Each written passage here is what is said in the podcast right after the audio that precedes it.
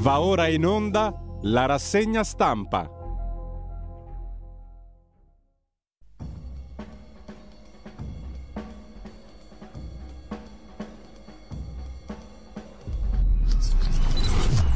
Radio Libertà, in diretta da Via Bolshoi, vi trasmettiamo la rassegna stampa condotta dal compagno Yuri Danna. Bentrovato Yuri. Da, Vassili Karnelov, grazie di tuo tempo e grazie per avermi ceduto microfono. Siete su Magiche Onde di Radio Mosca. Questa è rassegna stampa di venerdì 29 luglio, tovarish. Gloria imperitura a Unione Sovietica, da. Sì, finalmente lo possiamo dire, dai, eh, eh ci mancherebbe pure, riveliamo le nostre identità. Giulio Cainar, che in realtà si chiama Gregor Komandirsky, per cui Semivarin, Igor Sturmansky, poi vi daremo tutti i nomi, ovviamente veri, di quelli che fanno parte di questa radio. Pigliamola a ridere. Amiche e amici miei, ma non dell'avventura, buongiorno. Siete sulle magiche, magiche, magiche ronde di Radio Libertà in italiano. Io continuo a essere Antonino Danna e questa è la puntata di oggi, venerdì 29 luglio dell'anno del Signore 2022. Cominciamo subito con il consueto appello, date il sangue, in ospedale il sangue serve sempre, salverete vite umane, chi salva una vita umana salva il mondo intero, dopodiché naturalmente vi ricordo andate su www.radiolibertà.net, è scritto in italiano, eh, cliccate su Sostienici e poi abbonati, troverete tutte le modalità per sentire questa radio un po' più vostra, dai semplici 8 euro, 8 euro, non rubli, 8 euro mensili, fino eh, del livello appunto Hall of Fame, fino ai 40 euro mensili, sempre euro, non rubli, eh, del livello creator che vi consentiranno di essere coautori e co-conduttori di almeno una puntata del vostro show preferito col vostro conduttore preferito. Non è richiesto conoscere il russo per partecipare. Allora, naturalmente, come potete immaginare, il tema stamattina è il Russia Gate che vede eh, coinvolta la Lega, quindi questi documenti informali, anzi per la precisione documenti informali di sintesi del lavoro di intelligence, così li chiama oggi il direttore della stampa Massimo Giannini, che eh, dimostrerebbero quindi che i russi avrebbero chiesto a Matteo Salvini, anzi a un emissario di Matteo Salvini, se la Lega avrebbe ritirato oppure no i ministri dal governo Draghi. Eh, Maurizio Belpietro, tra l'altro con, eh, con malcelata ironia, stamattina sulla verità spiega guardate che questa è tutta roba riciclata perché l'hanno copiata, copiata no, però è tutta roba che avevamo scritto già noi nel mese di giugno, avevamo pubblicato pure la fotografia del funzionario russo, l'ambasciata russa aveva eh, confermato che c'era stato questo incontro, però ovviamente eh, da qui a passare al complotto e tutto il resto ce ne corre.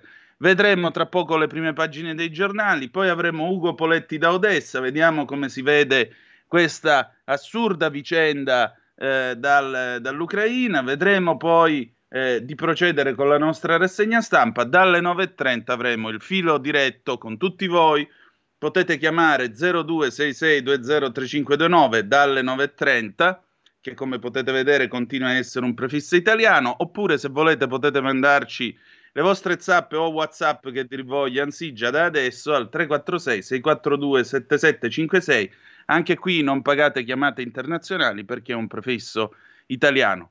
Ma ora noi cominciare con disco di mattina. Toto Cutugno e Cuoro di Armata Rossa l'italiano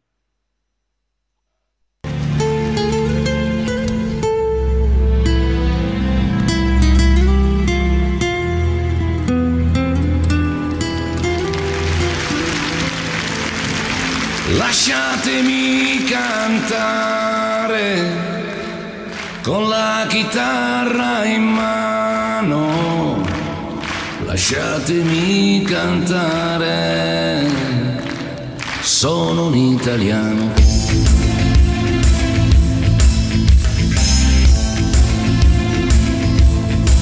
Buongiorno Italia, gli spaghetti partigiano come presidente, con l'autoradio sempre nella mano destra, un canarino sopra la finestra. Buongiorno Italia con i tuoi artisti, con troppa America quasi un manifesto, con le canzoni, con amore, con il cuore, con più donne, sempre meno suore.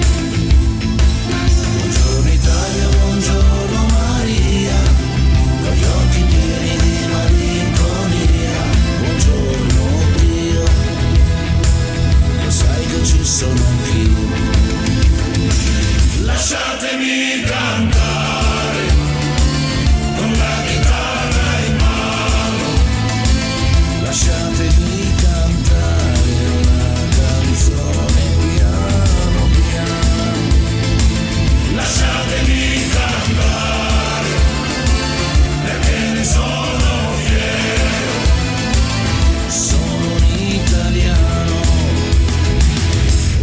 italiano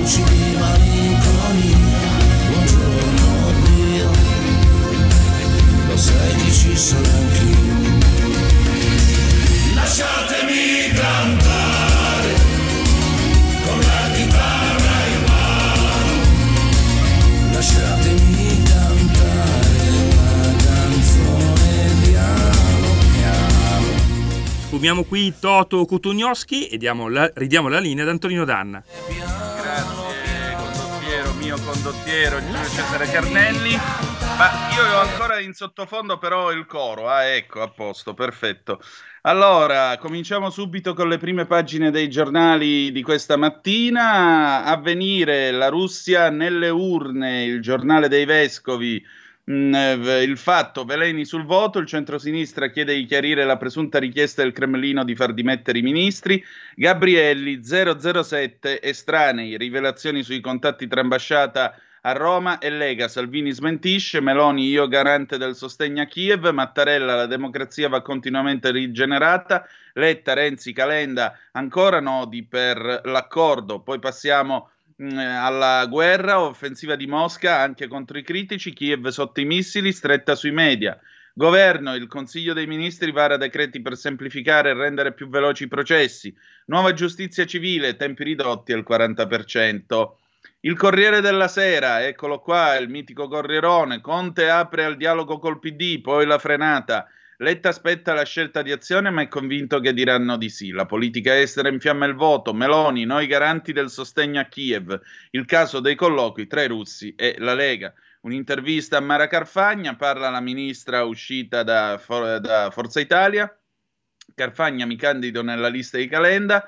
Un'intervista al presidente degli industriali italiani, Bonomi, Confindustria. I partiti ricordino, le imprese fanno il PIL. Di spalla, la guerra si tratta sui prigionieri, i missili colpiscono il cuore dell'Ucraina, sirene nella capitale. E poi nove indagati, tra cui un carabiniere, il sindaco Vassallo, ucciso per le denunce sulla droga.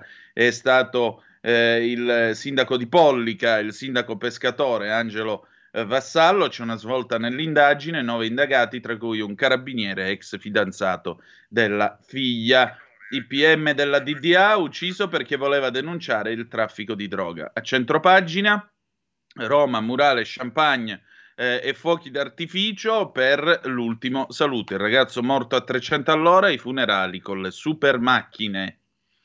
Il domani, il domani apre su Salvini, l'infiltrato di Putin, l'impresentabile, le nuove polemiche sui rapporti Salvini-Russia durante la guerra e la crisi di Draghi confermano che il leader leghista non può tornare al governo. Giorgia Meloni raffi- rassicura, ma finché lo tiene in coalizione non è credibile. Centropagina, il consulente di Salvini era intercettato dai servizi di Emiliano Fittipaldi e Giovanni Tiziano. Il fatto quotidiano, Campolaido, dopo Calenda, Di Maio e Brunetta, Letta in barca, Italia Viva e Sinistra Italiana. Renzi, stai sereno, la base PD un po' meno. Militanti sconcertati alle feste Dem, come si fa a digerire anche Matteo? 5 Stelle, leader dall'addio all'ETC, Conte apre a Santoro De Magistris, insiste sulle deroghe ai due mandati. B, cioè Berlusconi, torna in tv dalla linea Mediaset, liste Fratelli d'Italia, Tremonti, Pera, Venezzi, Zoppas, le destre per nucleare, flat tax e ponte. Il foglio, il centro-sinistra dei riottosi sarà la ripetizione in forma di farsa delle alchimie dell'Unione, da soli al voto oppure con tutti, anche con i grillozzi. A centropagina l'editoriale del giovane direttore Claudio Cerasu, una lega contro il nord, l'immigrazione è il terreno su cui si misura la simmetria tra i populismi di destra e l'incapacità dei sovranisti di fare l'interesse del partito della crescita, storia di un disastro politico e di un grande decreto in arrivo, con una notizia. Il giornale gioco sempre più sporco, il PD arruola le spie, la sinistra sfodera i dossier, 007 russi avrebbero chiesto a Salvini fai cadere Draghi? Il governo smentisce, ma il fango resta. Berlusconi farò campagna elettorale in prima persona. Centropagine, incubo e schiericchia coli sulle vacanze, allarme batteri sull'Adriatico, in Romagna chiuse 22 spiagge.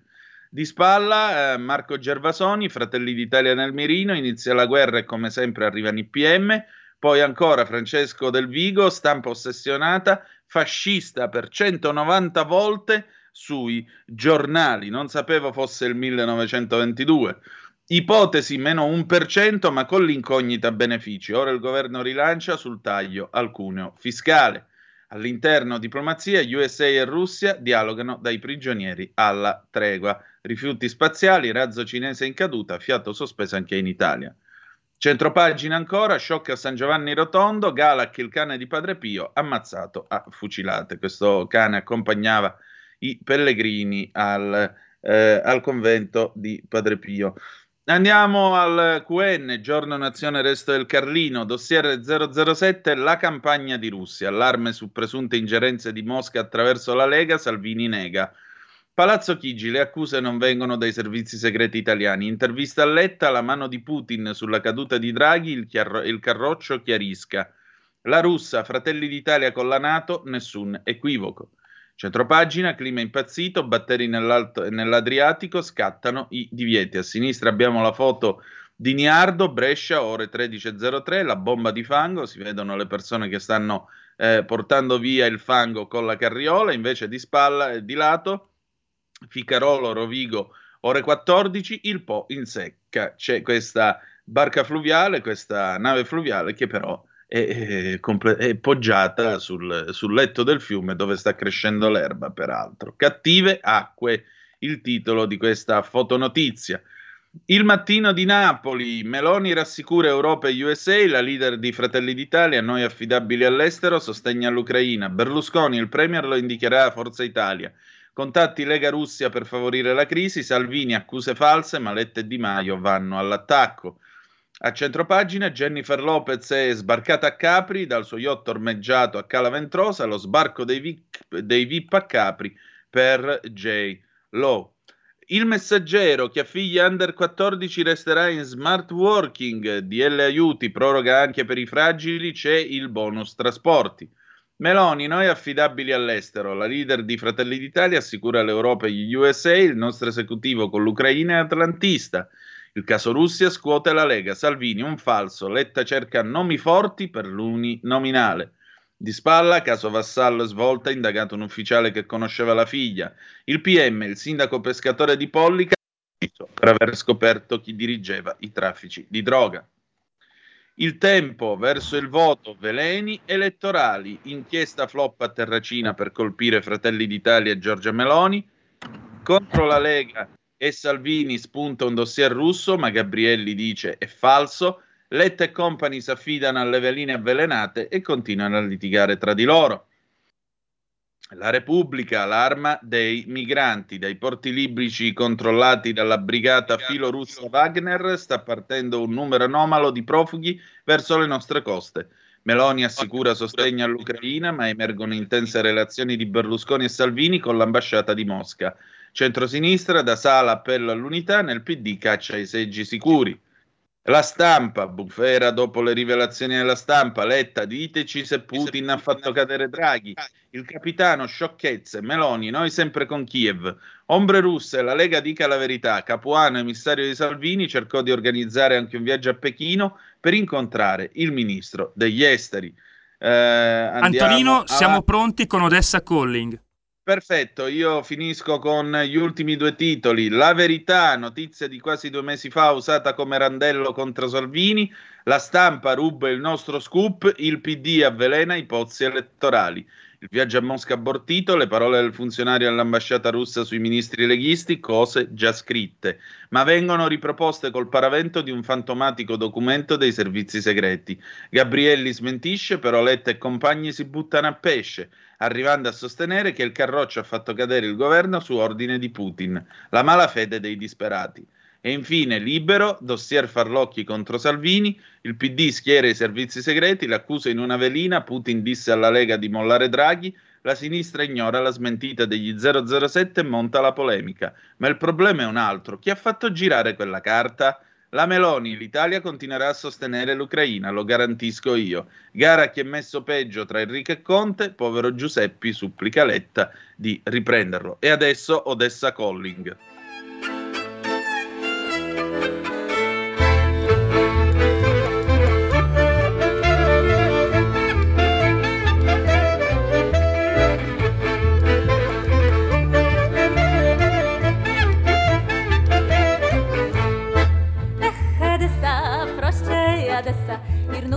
velik ben kenne mamad moja Ech edessa, prościej edessa Irnok dir velik ben kenne gore ne bida Ech edessa, prościej edessa Prościej ti vrebiata, triciti sicura Mir velun zigdujen, viole burschujen Ech edessa mama, ja lublю тебя Ir volta hit geflogen, al steht it far die Augen Artiste Er mit die Krellen, das scheinige Mamsellen, in die Traktieren trinkt man sich dort Antonino, la linea torna a te. Oh, grazie condottiero, mio condottiero. Signore e signori, ecco qua con noi Ugo, Ugo. Petti, il direttore dell'Odessa Journal. Buongiorno direttore. Buongiorno a voi. Allora, direttore, eh, prima di passare a parlare di questo Russia Gate eh, che eh, sembra non avere spunti di fondamento, eh, mm. C'è però una provocazioncella che vorremmo offrire ai nostri ascoltatori. Che cosa Milano o l'Italia dovrebbero cedere precisamente a Kiev eh, dal, dal suo punto di vista?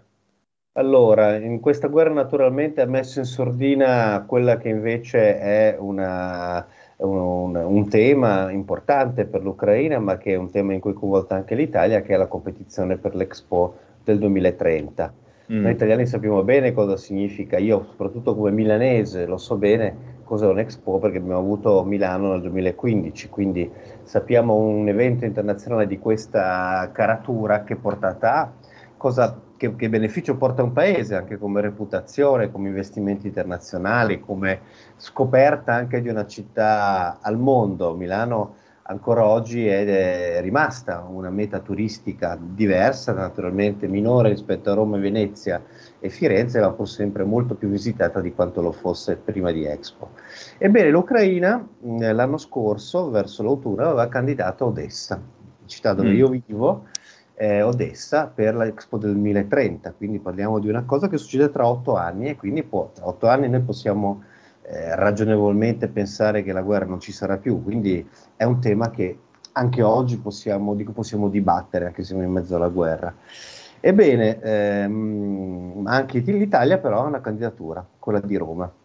Io mi sono permesso di sollevare una questione eh, delicata, ma secondo me importante. L'Italia in questo momento, al di là delle elezioni che eh, sono pre- sulle prime pagine dei giornali, non può dimenticarsi che eh, tra probabilmente qualche mese, eh, forse un anno, questa guerra finirà e eh, noi saremo protagonisti anche con le nostre aziende per lavorare in Ucraina, per poter aiutare questo paese a ricostruirsi, per ehm, migliorare i rapporti con questo, questo paese e non rimanere indietro, attenzione, nella competizione con le altre nazioni.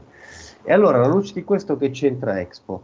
Expo c'entra perché io eh, sostengo, e molti con me eh, sostengono, che Roma non sarà mai eh, in competizione realmente per Expo.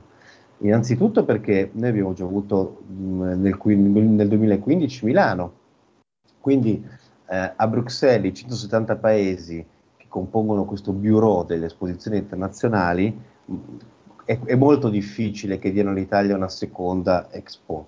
Oltretutto poi, diciamoci la verità, eh, non siamo in un momento in cui l'Italia può sostenere finanziariamente, perché è un impegno finanziario, un'esposizione internazionale, eh, i soldi andranno da, da, qualche altra parte. E infine eh, Roma è una città già completamente saturata dal suo turismo. Guardate con Expo, come è successo per Milano, come succede sempre, porta come minimo, se non di più, 20 milioni di visitatori. Allora, che senso ha continuare a insistere con questa candidatura che è perdente e sarà perdente tra un mese? Tra un mese il Bureau a settembre si, si riunisce e eh, farà una selezione delle candidature. Ce ne sono altre due, c'è anche l'Arabia Saudita e c'è anche la Corea del Sud. Io affermo che l'Italia farebbe non solo un bel gesto, ma una mossa vincente ritirando Roma e dicendo l'Italia da questo momento appoggia completamente Odessa per quale motivo? Perché con, un, con, con Odessa Expo tra esattamente otto anni l'Ucraina potrà attirare più investimenti e noi faremo una bellissima figura e questo significherebbe che dare un vantaggio alle aziende italiane. Questa è la provocazione. E sentiremo poi che cosa ne pensano i nostri ascoltatori. Certo, se penso a Roma che viene presa d'assalto da 20 milioni di turisti e ancora le linee di metropolitana sono due e mezzo, francamente mi, mi preoccupa perché e... Milano di linee di metropolitana ne ha molte di più e di conseguenza l'impatto dell'Expo è stato gestito e digerito in maniera un po' diversa, insomma. Tanto sì, per ma... dare... sì prego anche, anche, sui trasporti, scusate tanto, abbiamo, io personalmente sono una vittima dello sciopero dei tassisti che c'è stata eh, due settimane fa. E anche questa qui è una questione delicata, cioè se tu hai un flusso di turisti che esplode sei mesi, eh, sono sei mesi un Expo, eh, che aumenta, come fai eh, con una situazione in cui non hai la categoria dei tassisti che è disposto a aumentare le macchine? Milano abbiamo trovato una soluzione brillante, noi ci siamo inventati il car sharing, Milano è stata la capitale mondiale del car sharing perché anche da noi la categoria dei tassisti non voleva assolutamente diciamo, aprire le loro fila e allora ognuno a Milano poteva avere un'alternativa, poteva prendersi una macchina eh, con l'app che aveva sul proprio, sul proprio, telefonino. Queste cose però a Roma non sono possibili, non hanno abbastanza linea metropolitana, è giusto, ma non hanno neanche, neanche alternative di questo tipo qua e quindi eh, è veramente una candidatura per far sognare qualche politico locale che eh, aveva voglia di intercettare gli investimenti, ma non è assolutamente realistica. Che cosa, dove si potrebbe, in quale area di Odessa si potrebbe tenere l'esposizione?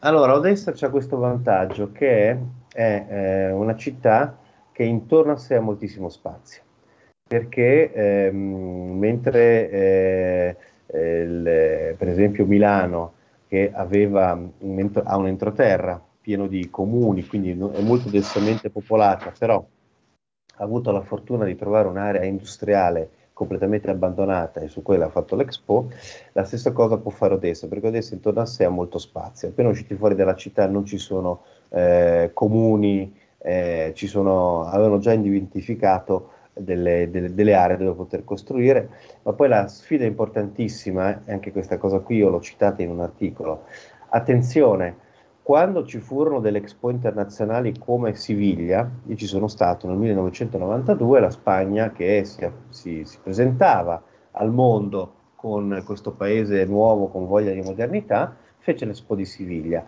E il governo spagnolo costruì la prima alta velocità collegando Madrid con Siviglia, che obiettivamente non era la tratta più importante, eh, noi abbiamo in Italia l'alta velocità tra Roma e eh, Milano e questa è diciamo, la, la comunicazione, la linea, la, la, la, tratta più importante dal punto di vista economico. Però la, Spagna usò questa Expo per lanciare il progetto. Ebbene, questa cosa succederà anche eh, a Odessa. L'Ucraina non c'ha l'alta velocità, Odessa e Kiev è il collegamento ideale, ma attenzione, chi gliela fa l'alta velocità? Secondo me dobbiamo fargliela noi italiani. E questa è una competizione importantissima, sono un sacco di soldi. Eh, un paese che si dota di alta velocità fa un salto di qualità dal punto di vista economico. Ebbene, vogliamo che questa, il, nuovo, questo progetto di modernità lo faccia l'Italia, lo faccia la Francia o la Germania? Ecco, noi con questo gesto di Expo ci metteremo in una posizione di privilegio. Direttore, senta, la volta scorsa non abbiamo avuto tempo. C'è un nostro ascoltatore che ha una domanda per lei. Sì. Eh, vorrebbe un suo commento su questo aereo ucraino che sarebbe precipitato in Grecia a carico di armi. Dove era diretto e che cosa vorrebbe dire questa cosa? Che cosa Ma... significherebbe? Allora, è ancora una vicenda totalmente, diciamo, su cui non abbiamo ancora dati, i dettagli. Eh, bisogna, bisogna, bisogna eh, diciamo, non precipitare alle conclusioni. Hanno già eh, scoperto, eh, questo aereo può essere indicatore di una situazione in cui, come eh, molti avevano già denunciato, ci sono delle, dei, dei fenomeni in cui alcuni diciamo, faccendieri, trafficanti stanno utilizzando questa guerra per la, la, consegna o per la rivendita di alcune forniture militari, questo sta succedendo.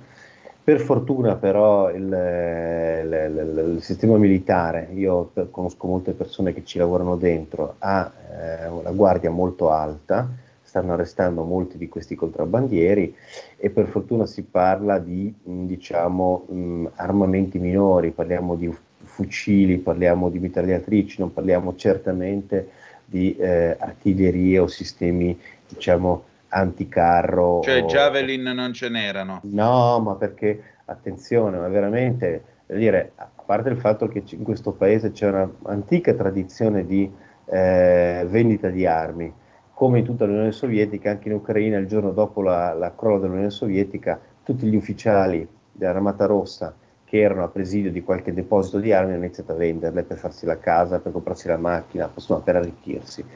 Questa era una cosa infatti che spaventava moltissimo ehm, alcuni paesi europei perché dicevano accidenti, la Ucraina è in guerra, ma cosa succederà? La stessa cosa che abbiamo visto nel, negli anni 90 Invece no, perché per fortuna eh, se c'è una cosa in cui questo paese sta, sta, mostrando è una grande efficienza dal punto di vista militare e quindi su queste cose qua l'emergenza, ma la paura proprio che tutti hanno eh, che in questa guerra i russi possano conquistare altri territori fa sì che questo non succeda.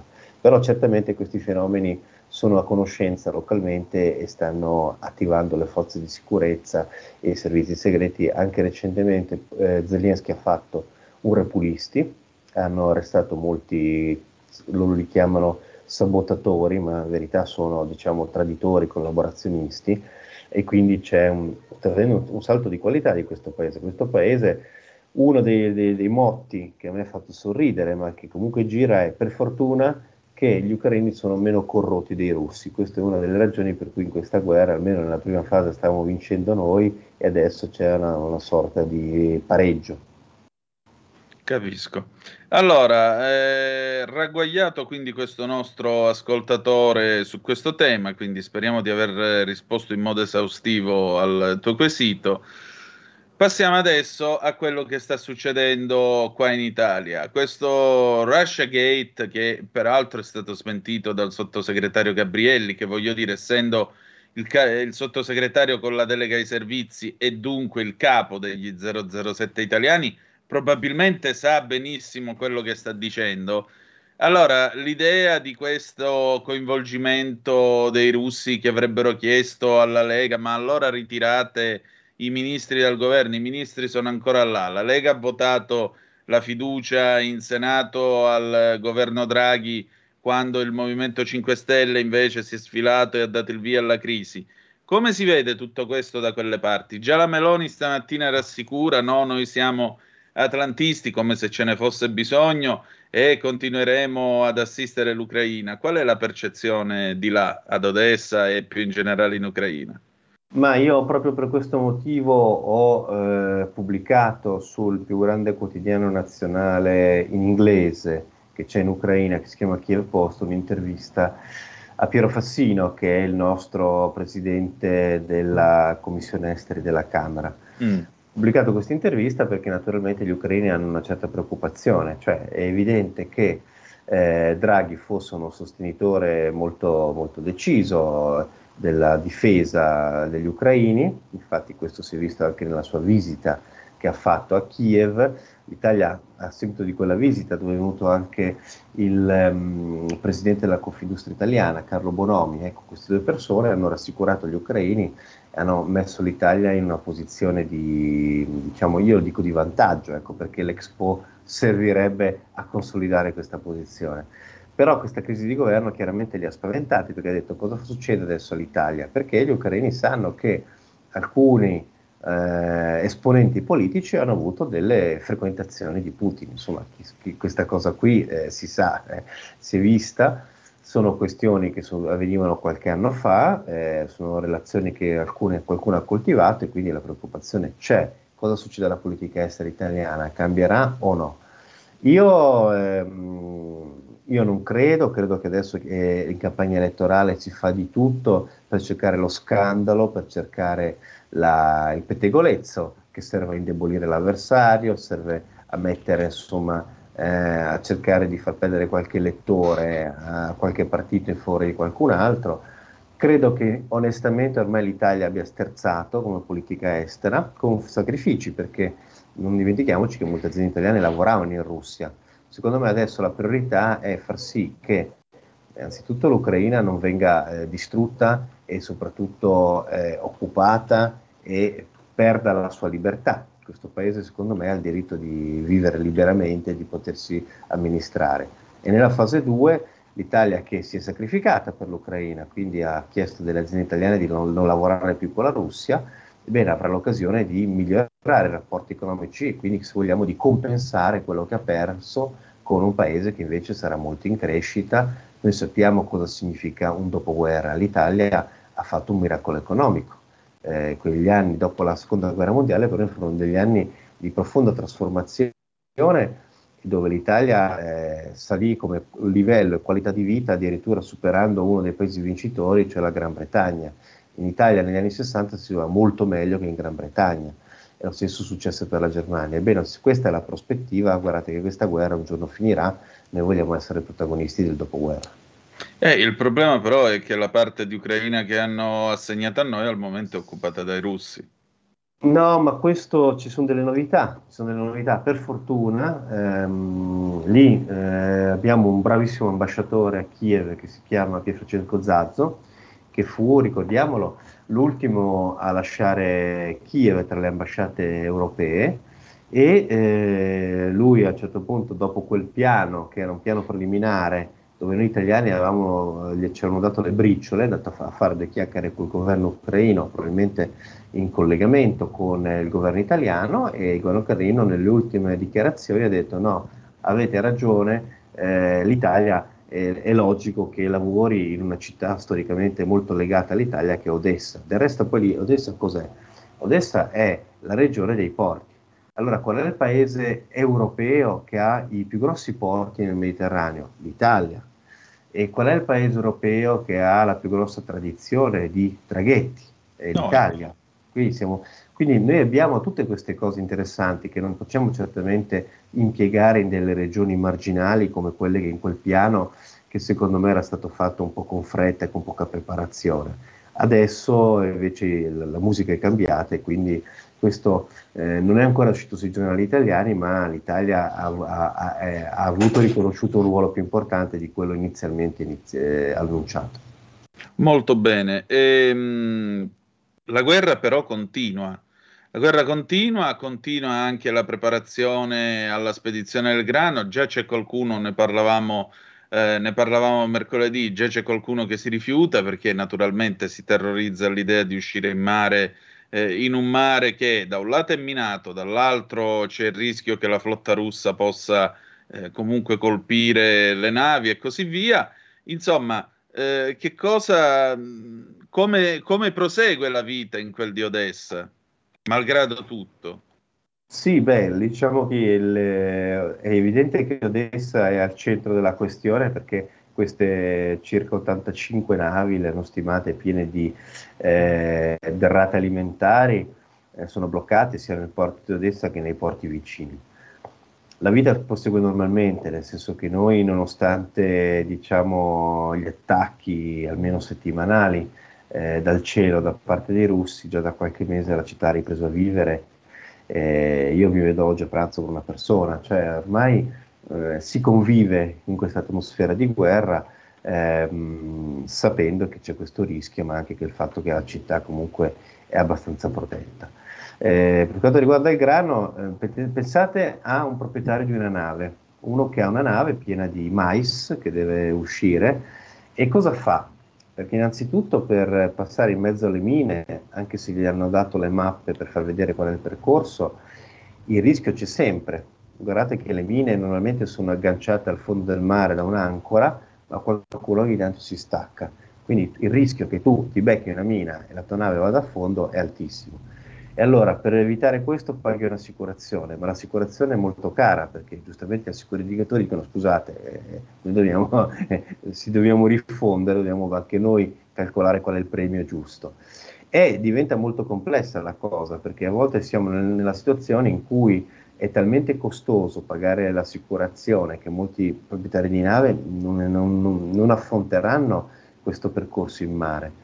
E poi c'è questa grossa mh, diffidenza. È evidente che in questa partita i russi non lo stanno facendo per far bella figura, ma lo stanno facendo per consentire alle navi che vanno in alcuni paesi che fanno parte delle loro diciamo, alleanze diplomatiche, alcuni paesi del Nord Africa, e del Medio Oriente che dipendono da questi carichi eh, di cibo sono pronti a riceverli e i russi pronti a farli arrivare in cambio di qualcosa, cioè i russi non regalano nulla, avranno un appoggio diplomatico da parte di questi paesi. Quindi gli ucraini hanno convenienza a, a, far uscire eh, le loro esportazioni di grano, mais e semi di girasole, ma si stanno rendendo conto che in questa partita i russi hanno un vantaggio importante, soprattutto diplomatico. Direttore, eh, giusto ieri sono state pubblicate le fotografie di Zelensky e Signora in questo servizio molto sì. pattinato e molto posato su Vogue.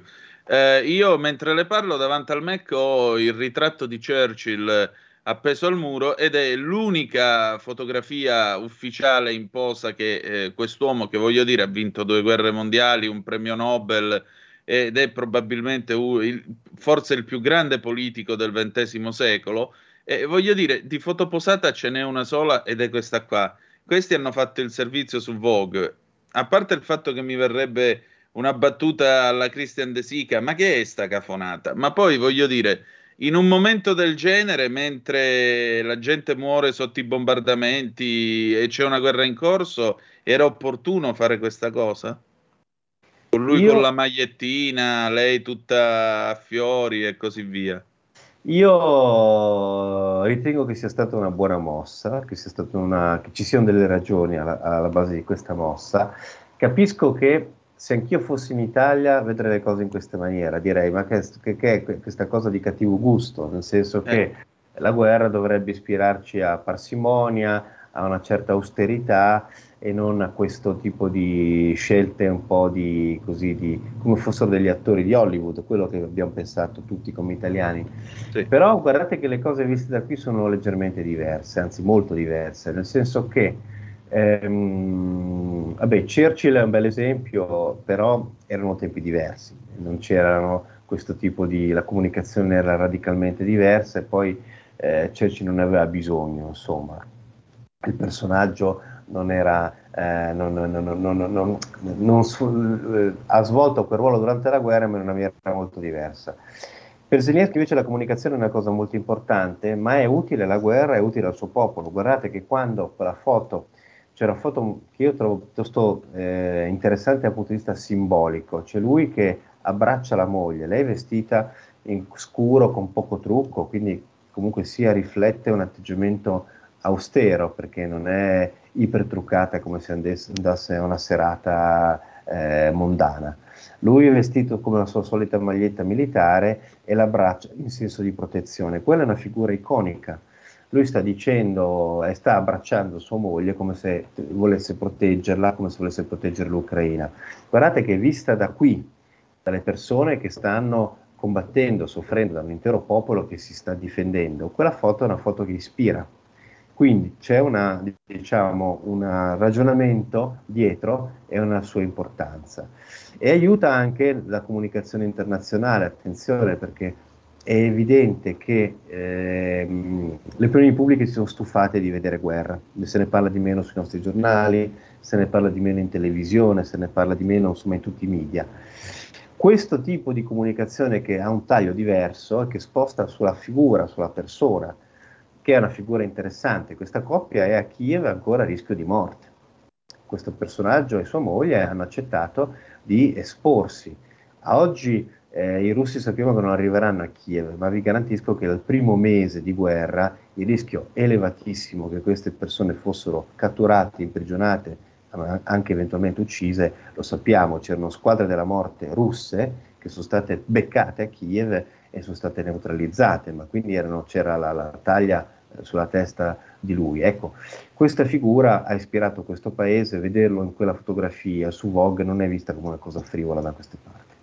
Ok, diciamo così, una sorta di eh, incitamento alla resistenza per tutto il popolo. Sì, sì, sì, in fondo se anche questo paese non si è sgretolato perché gli stessi ucraini si sono meravigliati della loro resistenza, della loro compattezza, se i comandanti militari non hanno abbandonato il campo è perché hanno saputo che c'era a Kiev un piccolo uomo, loro presidente, che era disposto a farsi ammazzare ma che non lasciava il suo posto questa cosa, sa, eh, se l'Ucraina non avesse avuto questo esempio, oggi la storia sarebbe diversa, forse oggi i russi avrebbero il controllo di metà del paese e avremmo già magari, sarebbero in, già in grado di imporre la loro pace. Quindi non sottovalutiamo questa cosa, questa coppia ispira il proprio popolo, vederli in queste, questa fotografia simbolica è una cosa importante, non è vista come una frivolezza. Senta, un'ultima domanda prima di salutarci, anzi due.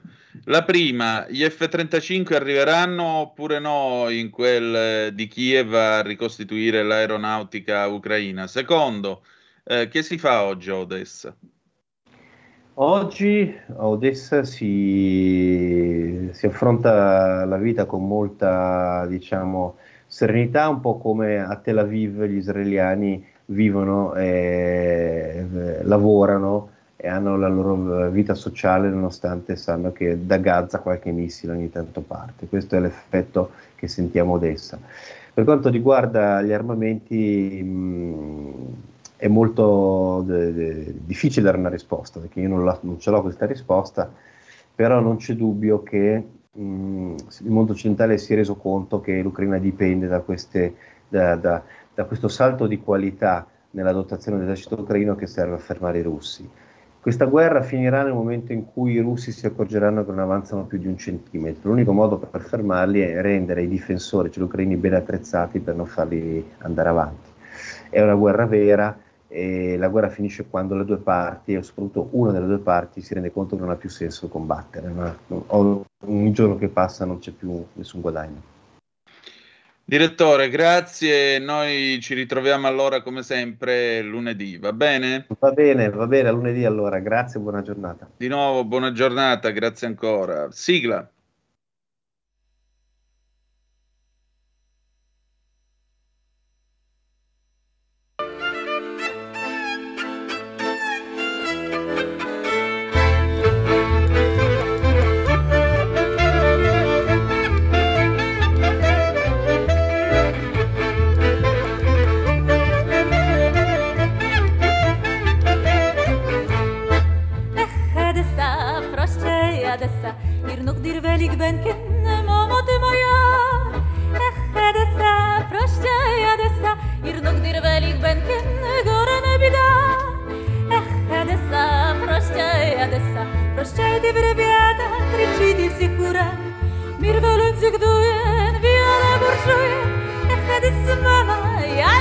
ja, ihr wollt doch hit gefleugen, na steht dit par di oi. Artiste mal da van ker mit der ganze ha. Es gehen mit di krell, was scheine kann man sehen. In di traktire trinkt man sich dort ja. Di apen von roben. Oi, es geht pitz von dort, di watzelig par dreit und di schubsiket na bok. Gleben kost du trinkt man, lehnlich dort singt man. In di gassen tanzt man, ruski gassen. E la linea torna ad Antonino Danna. Bene, chiusa quindi questa parentesi in quel di Odessa, ah, tra l'altro dovremmo rimodulare l'orario perché vi devo dare alcune comunicazioni di servizio. Da lunedì primo di agosto la radio naturalmente assume il eh, palinsesto agostano e di conseguenza le trasmissioni inizieranno alle ore 8.30, quindi anche la rassegna stampa inizierà alle 8.30 anziché alle 7.30 del mattino. Seconda comunicazione di servizio, noi da oggi eh, fino al 2 di agosto, ovviamente ci sarà l'eccezione di domenica 31 luglio, avremo con noi l'onorevole Morrone che eh, ci racconterà Milano Marittima eh, 22, che è la festa, appunto, la kermesse della Lega, in, che comincia oggi, apre i suoi battenti quest'oggi in quel di Milano Marittima, in Piazzale dei Salinari, anzi se vi trovate a passare c'è anche il nostro gazebo, andate a farvi qualche selfie, a conoscerci, venite a incontrarci in quella appunto di Milano Marittima, stasera c'è un ricco parterre de Roi e in particolare la radio seguirà due eventi in diretta, che saranno due eventi serali, per la precisione, eh, domenica 31 luglio noi saremo in onda dalle 20 fino alle 23 perché ci sarà questo mm, incontro a cui parteciperà Matteo Salvini, un incontro moderato da Gennaro San Giuliano, il direttore del TG2, con tutta una serie eh, di ospiti. E poi il primo di agosto, sempre in onda dalle 20 alle 23, ci saranno, ci saranno questi eh, due incontri, uno alle 20.30 il ministro Erika Stefani che eh, parlerà mh, ovviamente di tutta una serie di temi eh, non legati alla disabilità ma anche legati alle sfide che ci attendono nel futuro. Alle 21.30 ci sarà ospite Luca Zaia, il governatore del Veneto. Stasera si comincia con eh, Malagò, Arrigo Sacchi, Mario Giordano che presenterà il suo libro Tromboni, ma soprattutto Mario, Giordani, Mario Giordano modererà questa, questa tavola rotonda. E ci sarà il nostro Alessandro Morelli, vice ministro delle infrastrutture, Elena Lucchini, deputata, Silvia Sardone e Isabella Tovaglieri, le due europarlamentari della Lega, Luca Toccalini, il coordinatore federale della Lega Giovane. Insomma, diciamo che non mancano, eh, non mancano le proposte, non mancano i momenti di dibattito, di riflessione e anche di ascolto. Comunque alle 9.20 avremo poi il collegamento con l'onorevole Morrone. Passiamo adesso alla rassegna stampa vera e propria, dopo le prime pagine che vi abbiamo dato, cominciamo appunto con la stampa. Eh, 346 642 7756 per i vostri commenti alle, mm, sul nostro WhatsApp della radio. Già c'è qualcuno che scrive: il prossimo scoop della stampa è scoprire che Gabrielli è eh, tesserato della Lega. Andiamo a vedere la stampa, dai. Dopo il retroscena che è stato pubblicato ieri, ecco che interviene il direttore Massimo Giannini e dice: Siamo consapevoli di quanto siano delicati i nuovi dettagli sul Russia Gate della Lega, emersi dal retroscena di Jacopo Jacoboni pubblicato ieri sul nostro giornale. I colloqui riservati tra Antonio Capuano, emissario di Via Bellerio, e Oleg Kostiukov, numero due dell'ambasciata russa a Roma, deflagrano in piena campagna elettorale. Confermano l'esistenza di un legame particolare tra Cremlino e Carroccio gettano una luce nuova e diversa anche sulla caduta di Draghi. Evidenziano per la prima volta un possibile nesso causale tra il supporto dei diplomatici di Putin al viaggio di pace di Salvini a Mosca e il ritiro dei ministri leghisti dal governo. Ci rendiamo conto dell'enorme rilevanza politica di questi fatti, per questo di fronte alle reazioni sdegnate, alle smentite scontate, ci teniamo a confermare tutto quello che abbiamo scritto. Beh, insomma, una smentita del capo degli 007 di questo paese non mi sembra così scontata. A ribadire che i dettagli sugli incontri e sulle conversazioni tra Kostiukov e Capuano sono contenuti in documenti informali di sintesi del lavoro di intelligence comunicata a suo tempo ai competenti livelli istituzionali. Cioè, quindi c'è una serie che, diciamo così, di appunti, documenti informali di sintesi del lavoro di intelligence comunicato a suo tempo ai competenti livelli istituzionali. E se è stato comunicato a suo tempo ai livelli istituzionali, allora perché non, eh, non, è successo qualcosa? Perché il presidente del Consiglio Draghi, che pure avrebbe avuto tutto il vantaggio e tutto l'agio nel difendersi da notizie del genere comunicate in via ufficiale a questo punto ai livelli istituzionali, solo che però il, Gabrielli dice che non c'è nessuna comunicazione ufficiale del genere. Eh, però se io fossi Draghi e mi arrivasse sulla scrivania un report del genere, la prima cosa che farei sarebbe andare in Parlamento e sputtanare tutto questo, e invece non è accaduto. Però si tratta appunto di documenti informali di sintesi del lavoro di intelligence comunicato a suo tempo ai competenti livelli istituzionali. Quindi Gabrielli lo sapeva, ma Gabrielli dice che il documento non c'è. Dunque è la Lega che deve spiegare una volta per tutte al Parlamento e al Paese le sue relazioni pericolose in politica estera. Noi non dobbiamo chiarire alcunché, il nostro lavoro come sempre è ispirato solo alla ricerca della verità e al senso di responsabilità. Abbiamo una certezza, coltiviamo una speranza. La certezza è che alla stampa non ci sono servi sciocchi della sinistra, la speranza è che nella Lega non ci siano utili idioti della Russia. E allora andiamo a vedere eh, quello che succede, anche perché, vedete, c'è un discorso da fare a margine, di questo poi ne parliamo con la calma nel, nel filo diretto perché ora tempo non ne ho, quindi restate con noi se avete voglia. Nel documento, che non esiste, perché così ha detto Gabrielli, Ufficialmente non esiste alcun documento di questo genere. Comunque, in quello che la stampa dice essere documenti informali, sintesi del lavoro di intelligence, si fa il nome del cardinale Parolin. Il cardinale Parolin è il capo della segreteria di Stato Vaticana, ma soprattutto è il capo del servizio diplomatico più quotato e prestigioso al mondo, che è la diplomazia della, della Chiesa Cattolica, la diplomazia vaticana. E guarda caso, guarda caso, Salvini incontra eh, Parolin prima di andare a parlare con i russi. E se Salvini incontra Parolin prima di andare a parlare con i russi, allora qui il discorso è leggermente diverso. Perché vedete, Parolin, che è un eh, diplomatico di scuola Casaroli, che si è formato col cardinale Casaroli, ha spesso trattato con delle autocrazie. Parolin è quello che fece l'accordo, per esempio, tra la Santa Sede e il Vietnam.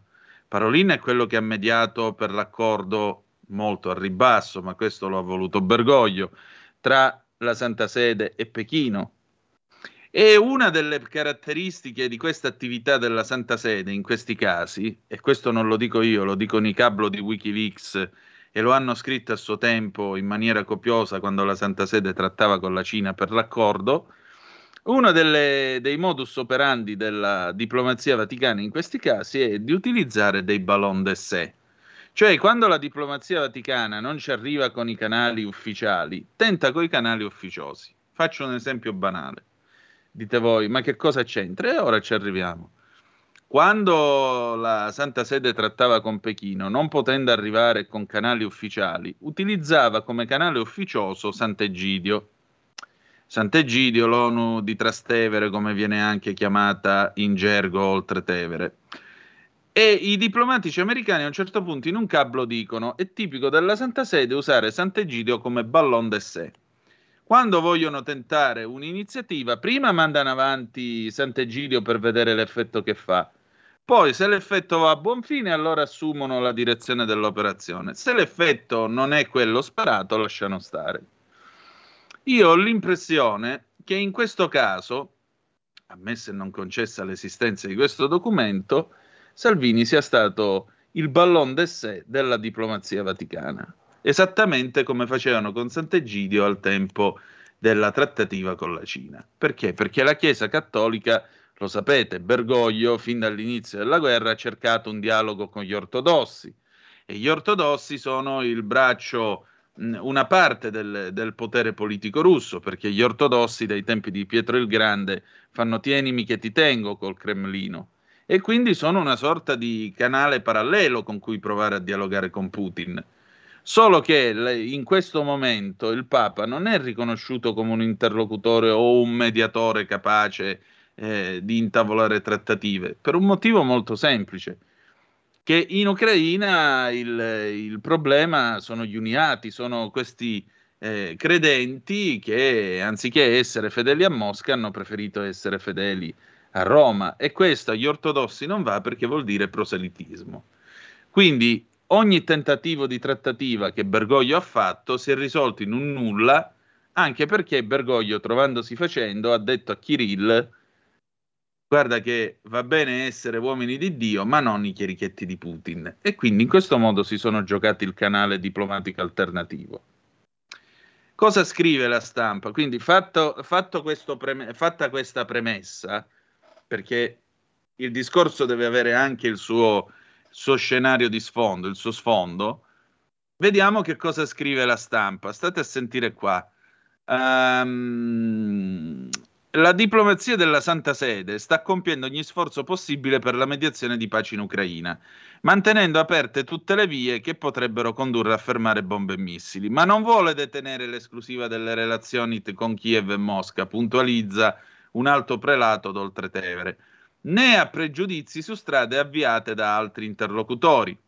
È in questo contesto che, trapela dai Sacri Palazzi, con ogni probabilità si colloca l'incontro, mai confermato ufficialmente dalla Santa Sede, di due mesi fa del cardinale segretario di Stato Pietro Parolin con Matteo Salvini. A parte eventuali temi affrontati nel colloquio riservato, il Vaticano ha certamente mostrato attenzione alla mossa tentata dal leader della Lega di una missione nella capitale russa, ma solo perché la Santa Sede ritiene priorità assoluta su qualsiasi altra questione la tregua nell'Est Europa non importa chi sia il negoziatore che riesca a ottenerla, afferma un presule. Dunque, non c'è alcuno strano asse Parolin eh, Salvini, tantomeno Vaticano Lega, assicura il Monsignore. E invece questa è la conferma, come vedete, dell'utilizzo eventuale di Matteo Salvini come ballon d'essè, esattamente come Parolin faceva servendosi di Sant'Egidio nei confronti della Cina. Visto? È la stessa medesima procedura.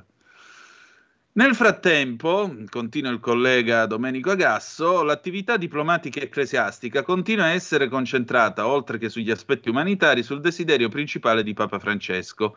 Andare a Kiev, che ora è possibile, ha detto recentemente all'agenzia Reuters, e anche recarsi a Mosca. Sul volo verso il Canada, il pontefice ha ribadito l'intenzione di volare in, Ucra- in Ucraina, un'iniziativa che non appare più remota, sebbene continui ad essere molto complessa da organizzare. Ma secondo Bergoglio, per avere più possibilità di raggiungere una pacificazione, servirebbe andare prima in Russia. E il Papa in Canada è tornato a esprimere la sua posizione sulla guerra. Non abbiamo bisogno di dividere il mondo in amici e nemici, di riarmarci fino ai denti. Non saranno la corsa agli armamenti e le strategie di deterrenza a portare pace e sicurezza. Non c'è bisogno di chiedersi come proseguire i conflitti, sostiene con forza Quebec Francesco, ma come fermarli e occorre evitare la morsa di spaventose guerre fredde, parole da cui emerge ancora una volta la volontà di non chiudere alcun canale di dialogo né con Volodymyr Zelensky né col Cremlino, perché l'obiettivo unico e urgente è sempre e solo la conclusione degli scontri armati. Ma perché io vi racconto tutto questo?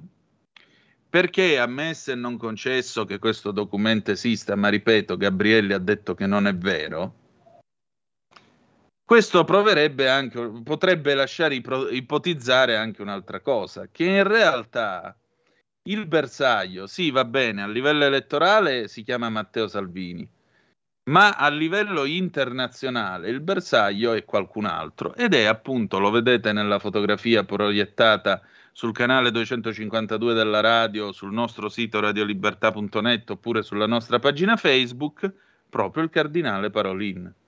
Cioè un modo per dire alla Santa Sede fatevi i fatti vostri perché non è questo il momento di trattare. Né più né meno. Né più né meno. E allora una cosa così, una manina così, potrebbe essere una manina che non parla necessariamente italiano. e non parla necessariamente russo, per esempio. Tant'è vero che c'è chi sul giornale dice che una manina così potrebbe essere americana, per esempio, non, trattando, non riferendosi direttamente a, questa, a, questo, a, questo, a questo risvolto vaticano della vicenda.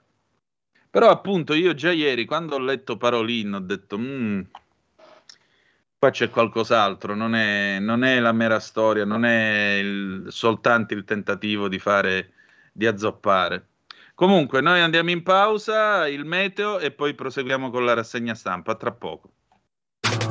Stai ascoltando Radio Libertà. la tua voce libera, senza filtri né censura. La tua radio.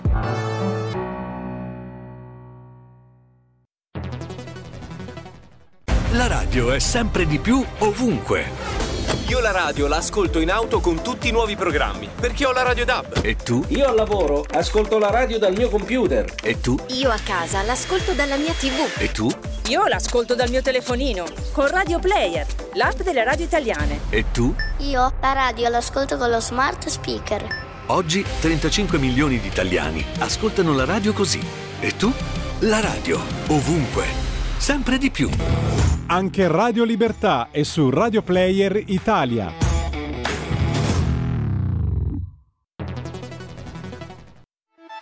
Stai ascoltando Radio Libertà, la tua voce libera, senza filtri né censure, la tua radio.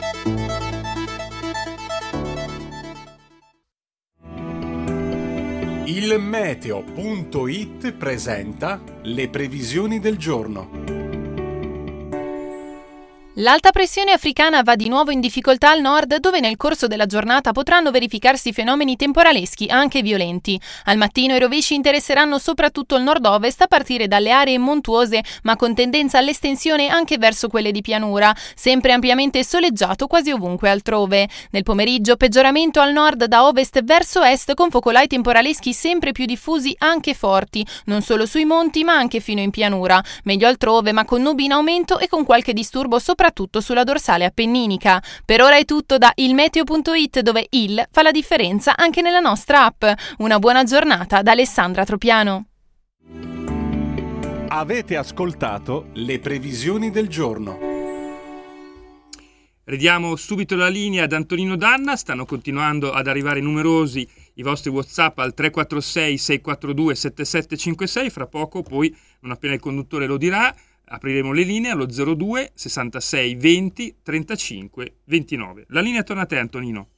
Grazie Giulio Cesare, sì, tra non molto apriremo le linee, datemi il tempo di finire di ragguagliarvi insomma sulla, sulla situazione, dopodiché naturalmente cercheremo di discutere di tutto questo e di dare un senso a eh, quello che eh, stiamo leggendo, a quello che stiamo raccontando. Allora, sempre dalla stampa, Naturalmente, dopo queste eh, rivelazioni, diciamo così, eh, dopo queste rivelazioni della stampa, stamattina Letta insiste, lancia anche un appello a vigilare per garantire, per garantire che la campagna elettorale si svolgerà senza influenze esterne da parte della Russia.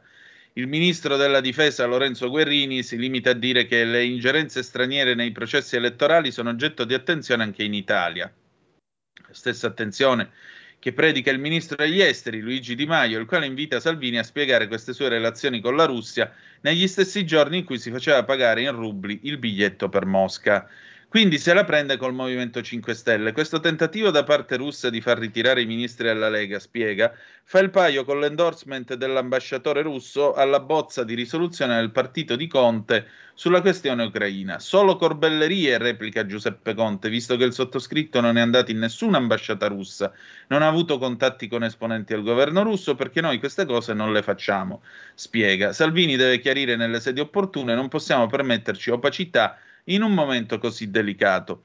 Chiedo scusa, ministro Di Maio, siccome gli affari esteri significa anche avere a che fare con i servizi segreti, se questi documenti di cui parla la stampa sono documenti informali di sintesi del lavoro di intelligence, vuol dire che se questo dossier esiste, ma ripeto, il sottosegretario Gabrielli eh, che lei conosce e con cui lei lavora ha detto che questo documento non esiste, ma se esistesse, sarebbe giu- se fosse esistito, sarebbe giunto anche sulla sua scrivania, ministro Di Maio, e quindi immagino che lei si sarebbe mosso non ora, ma due mesi fa.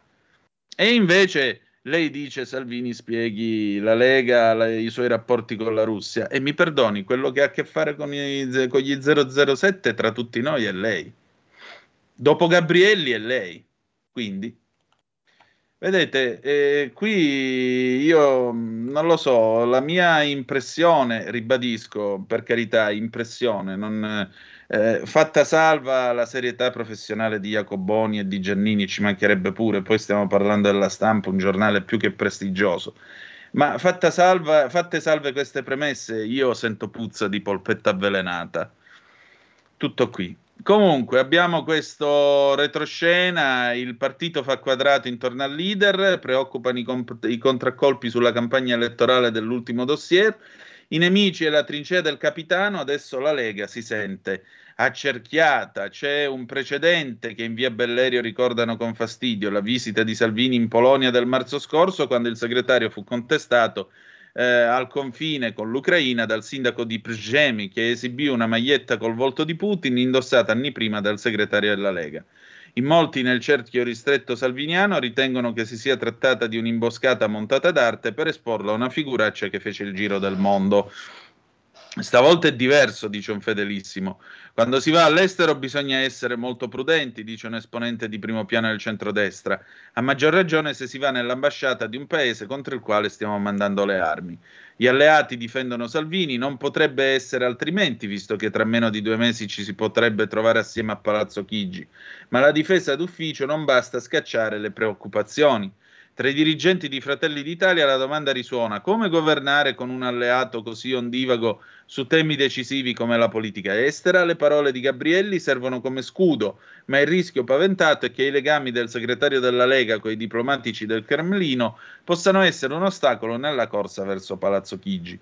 Giorgia Meloni ha investito molto per accreditare il suo partito come strenuo difensore della Nato e la prova sta nel rapporto solido costruito con Mario Draghi, la cui politica estera è sempre stata sostenuta con più vigore da Fratelli d'Italia all'opposizione che da alcuni partiti di governo, 5 Stelle e Lega.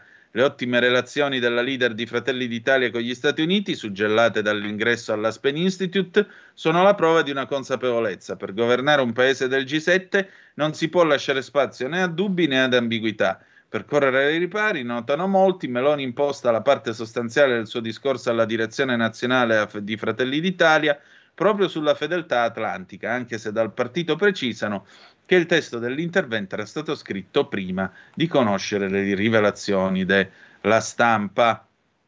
Allora andiamo, eh, andiamo a vedere, ah sì, mh, c'è anche quest'ultima, quest'ultima rivelazione, poi l'ultimo retroscena firmato da Jacoboni, poi passiamo al giornale e viene fuori sempre appunto mh, tra, tra, questi documenti altri dettagli interessanti che oggi la stampa è in grado di rivelare. Antonio Capuano, colui che viene indicato come consulente per i rapporti internazionali dei leader della Lega, nei contatti avuti la sera del 27 maggio con l'ambasciata russa non viene solo informato del piano di incontri fissato dai russi per Salvini a Mosca, un pranzo con Sergei Lavrov e un incontro con Dmitry Medvedev, entrambi per il 31 maggio, ma chiede qualcosa di più. Stando a quanto risulta alla stampa, il consulente tenta il colpo grosso e ci va vicino, almeno gli viene fatto balenare. In aggiunta, Capuano auspicherebbe anche un possibile incontro di Salvini col presidente Putin, sempre nella giornata del 31 maggio.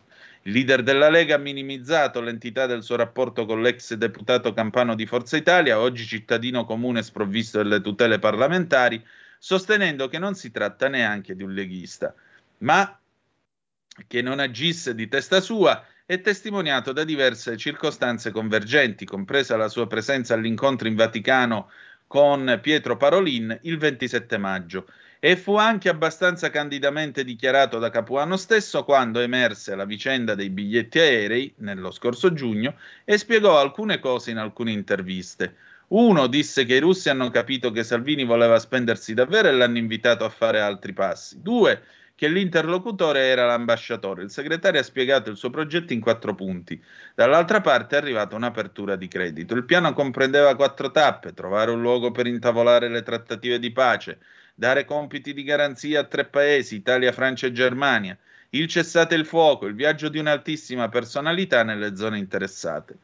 Non è chiaro se l'altissima personalità nella quale speravano potesse essere addirittura il Papa, come sembra dal contenuto dei colloqui nell'incontro con Parolin. Visto, visto che torniamo a quello che vi ho detto io, hanno provato, la diplomazia vaticana ha provato a usarlo come ballon d'essai. Di fronte a chi, lo ha, eh, a chi lo ha sospettato di possibili millanterie, Capuano rispose: La verità è che io sono apprezzato dalle ambasciate di mezzo mondo e questo a qualcuno dà fastidio. Un'affermazione che, per quanto spettacolare, sembra trovare qualche indizio fattuale. Perché usava il plurale? Alla stampa risulta, per esempio, che l'emissario di Salvini non si sarebbe limitata ai contatti coi russi, avrebbe cercato di fare da sponda in qualche modo, almeno in un'occasione, anche coi cinesi. Un mese prima degli eventi di maggio raccontati ieri, cioè nell'aprile del 2022, Capuano si sarebbe confrontato col capo della sezione politica dell'ambasciata cinese in Italia, Zhang Yan Yu, proprio per riferirgli di una missione programmata del leader della Lega a Mosca dal 3 al 7 maggio, finalizzata a incontrare istituzioni, ministro degli esteri e presidente russi. I cinesi, insomma, vengono a sapere della possibile missione russa, inizialmente prevista a inizio, non a fine maggio, di un membro decisivo della maggioranza Draghi, quando ancora lo stesso premier italiano non ne è informato. Russia e Cina separatamente sanno, Italia no, Capuano si muove chiedendo al diplomatico cinese la, dispo- la, possibilità di organizzare, prima di rientrare dalla Russia, un incontro a Pechino col ministro degli esteri cinese, Wang Yi. Il consulente spiega ai cinesi che l'intento di Salvini è promuovere la pace e si mostra anche a conoscenza di presunte dinamiche interne del governo italiano, quando dice che anche il governo italiano avrebbe poi sostenuto questa posizione. Una serie singolare di movimenti, insomma, spendono anche il nome del governo italiano con stati che non appartengono al nostro sistema tradizionale di alleanze europee e atlantiche e che probabilmente sono lieti di aprire porte e orecchie a questi abboccamenti. Capuano è così interessato anche a una sorta di coinvolgimento dei cinesi da proporre di superare eventuali restrizioni dovute alla pandemia organizzando l'incontro in remoto nella sede dell'ambasciata cinese. Non siamo a conoscenza se la cosa abbia avuto un seguito, non è citata alcuna reazione cinese, ma un movimentismo del consulente a tutto campo è attestato. Quando il viaggio a Mosca infine tramonta, il leader leghista avrebbe riferito a Capuano stesso delle critiche ricevute da molti dei leghisti e degli attacchi ricevuti da parte dei leader politici bipartisan, compresa Giorgia Meloni. Negli angoli della vicenda ricompare una spaccatura Salvini-Meloni e coincide con una campagna elettorale in cui non sarà facile far combaciare tutti i tasselli del puzzle. A questo punto però diamo la parola a Maurizio Belpietro, perché Maurizio Belpietro eh, dice una cosuzza che si riassume nel titolo che fa a pagina 3 della verità di quest'oggi. Pozzi inquinati da uno scoop manipolato. Il nostro giornale aveva già pubblicato un mese e mezzo fa la notizia sulla Lega e l'emissario russo, ieri riciclata dalla stampa e collegata con le date sbagliate alla crisi di governo. Il centrosinistra ha brandito la clava, la mossa di disperati in malafede. Ecco cosa scrive Maurizio Belpietro. Il presunto scoop della stampa, infatti, non è uno scoop, ma una notizia riciclata. Il primo a parlare del viaggio in Russia, così come della domanda delle possibili dimissioni dei ministri leghisti, è stato un mese e mezzo fa Giacomo Amadori sulla verità. All'inizio di giugno il nostro giornale non solo rivelò i dettagli della missione, ma anche i colloqui tra il consigliere di Salvini e il funzionario dell'ambasciata, pubblicando persino la fotografia del suddetto.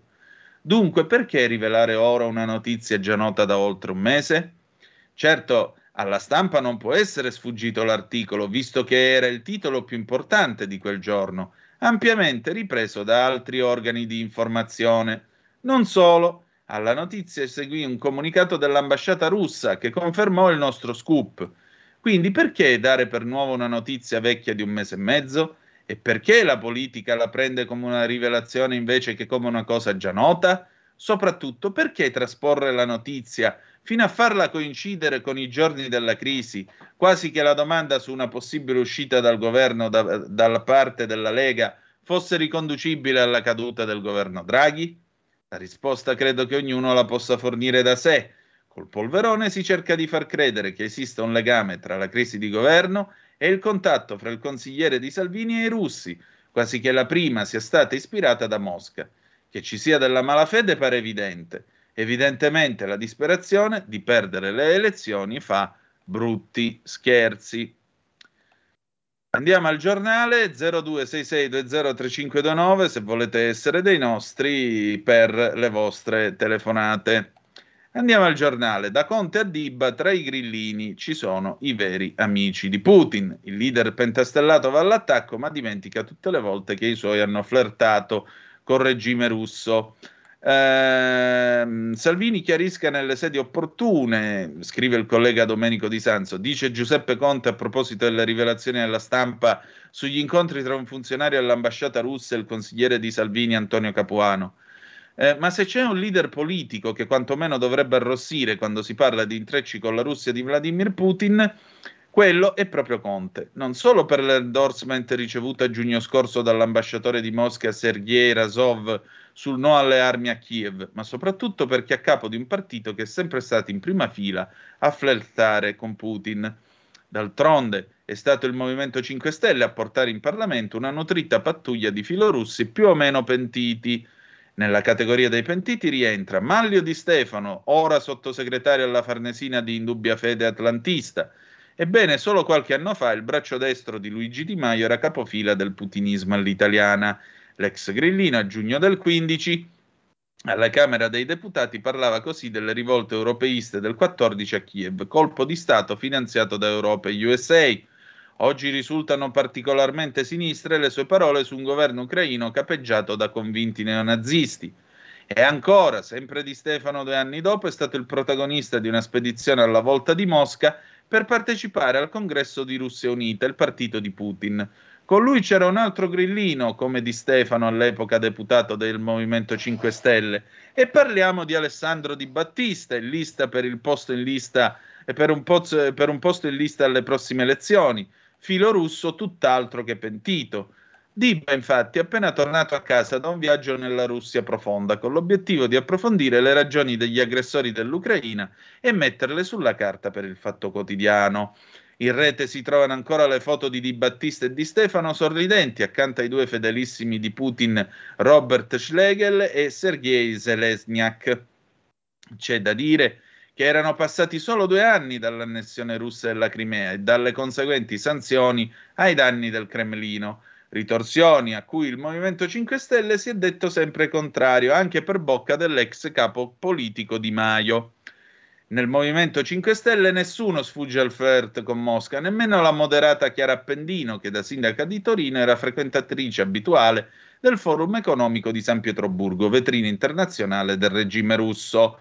Pure Conte deve interrogarsi sul recente passato da Premier, un passato in cui elogiava l'amico Putin e si metteva d'accordo con lui per la discussa missione dei militari russi nella Bergamo martoriata dal Covid.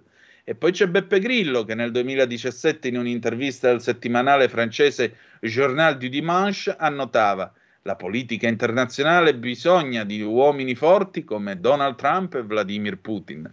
Tornando alla più stretta attualità, non è un caso che tra i papabili per candidarsi alle politiche nelle liste dei pentastellati ci siano nomi come quelli di Alessandro Orsini e Michele Santoro, entrambi contrari agli aiuti militari all'Ucraina e accusati di filoputinismo. Infine, Vito Petrocelli, l'ex grillino cacciato dalla presidenza della Commissione Esteri del Senato per le sue posizioni vicine al Cremlino. Anche lui eletto col Movimento 5 Stelle, come la senatrice Bianca Laura Granato, una che dopo lo scoppio della guerra in Ucraina diceva che Putin sta combattendo una battaglia per tutti noi. Uh, tra l'altro c'è questo interessante retroscena uh, firmato, chi è che lo firma? Luca Fazzo, sempre per, eh, per eh, il giornale, e quei giochi nei servizi in vista del nuovo esecutivo. Il fronte internazionale è il più trasparente. Di mettere il naso negli affari italiani, i russi non hanno mai smesso fin dai tempi in cui ospitavano a Praga i fuggiaschi della Volante Rossa e sarebbe strano che lo facessero adesso, quando l'Italia si presenta come l'unico paese occidentale dove la propaganda di Mosca sull'aggressione all'Ucraina trovano qualche ascolto. Che siano andati a tastare il polso a destra e a manca è ovvio. A leggere le frasi attribuite a Oleg Kostyukov, funzionario dell'ambasciata di Via Gaeta, quasi stupisce il tatto dell'approccio.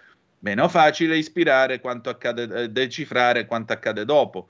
Chi ispira l'autore della sintesi informale mostrata alla stampa e che trasforma la richiesta di informazioni di Kostyukov in una incursione? È persino banale ipotizzare che di quelle settimane convulse, coi vistosi agitarsi romani degli uomini di Mosca, ad essere più allarmati fossero gli americani, che nel governo Draghi riponevano piena fiducia e che avrebbero avuto tutto l'interesse a far circolare una narrazione dell'attivismo russo ben più drammatica di quanto i fatti giustificassero. Le sponde americane tra le nostre barbe finte potrebbero aver contribuito a confezionare e poi divulgare il documento. Ma qui entra in ballo la lettura del contesto in cui l'affair si colloca dentro i nostri servizi segreti servizi che si trovano guidati da due capi, Mario Parente e Giovanni Caravelli, nominati all'AISI e all'AISE pre- da Premier Roggi in disgrazia, rispettivamente Renzi e Conte, ma prorogati nell'incarico da Draghi nel maggio scorso.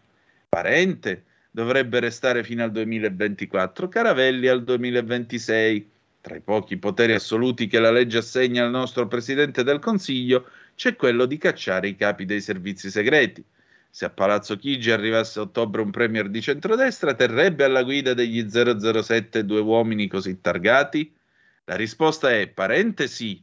Ha accumulato un tale prestigio bipartisan da essere considerato una risorsa che non si può rottamare a cuor leggero. Discorso di- è diverso il pronostico per la sorte del contiano Caravelli, il cui destino appare segnato. Se davvero gli uomini di Mosca, come racconta lo scoop della stampa, hanno bivaccato a Roma liberamente, a non essersene accorta è stata l'Aise di Caravelli, che rischia, ben più di Salvini, di essere la vera vittima della vicenda.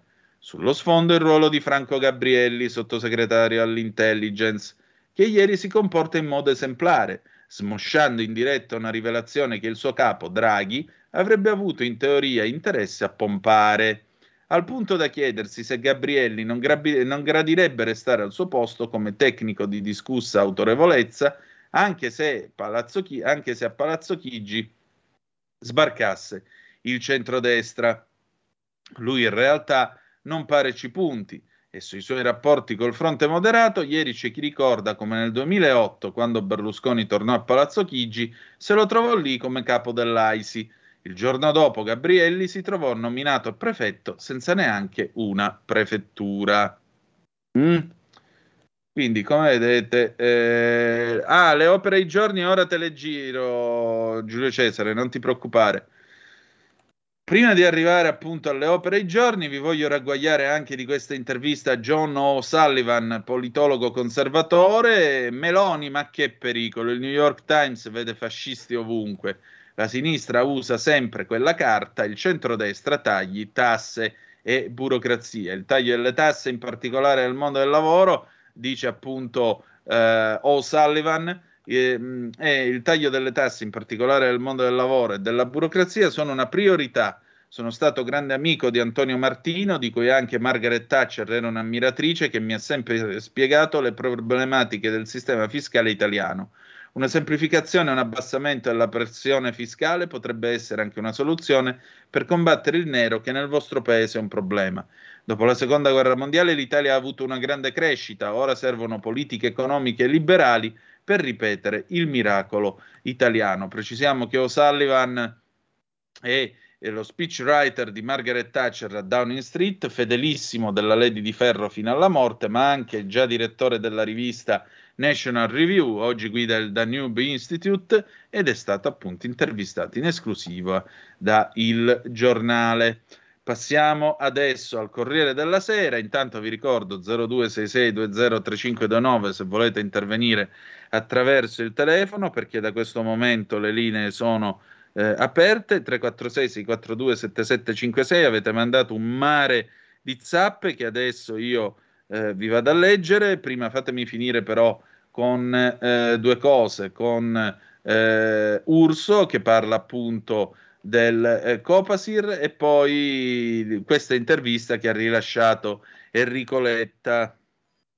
Scusate un attimo che giriamo le opere i giorni in regia. Enrico Letta appunto che ha rilasciato questa intervista a Il Giorno. Ecco qua, condottiero, hai le opere i giorni. Allora, state a sentire un po', eh, state a sentire un po' Urso, che eh, Adolfo Urso è il presidente del Copasir, il Comitato parlamentare per la sicurezza della Repubblica, e Urso giustamente dice alcune cose. Uh, la verifica è partita. Adolfo Urso, del, di, de, esponente dei Fratelli d'Italia e presidente del Copasir dal 9 giugno dell'anno scorso, ne discute con gli altri componenti del comitato quando sottolinea che è già stato chiesto ai vertici della nostra intelligence se ci sono evidenze di ingerenze straniere sugli interessi strategici nazionali. Ma non solo, perché la stessa domanda in forma scritta è stata posta al sottosegretario Gabrielli che ha risposto con un documento che è segretato, ma che è sostanzialmente negativo.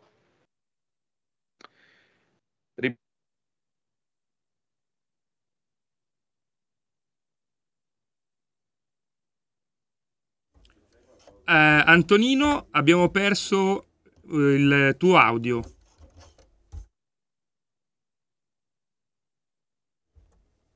Ecco, in questo momento non siamo collegati con Antonino Danna, intanto è arrivata una chiamata, sentiamo l'ascoltatore. Prego. Ciao, sono Marco da Mantova. Ciao Marco.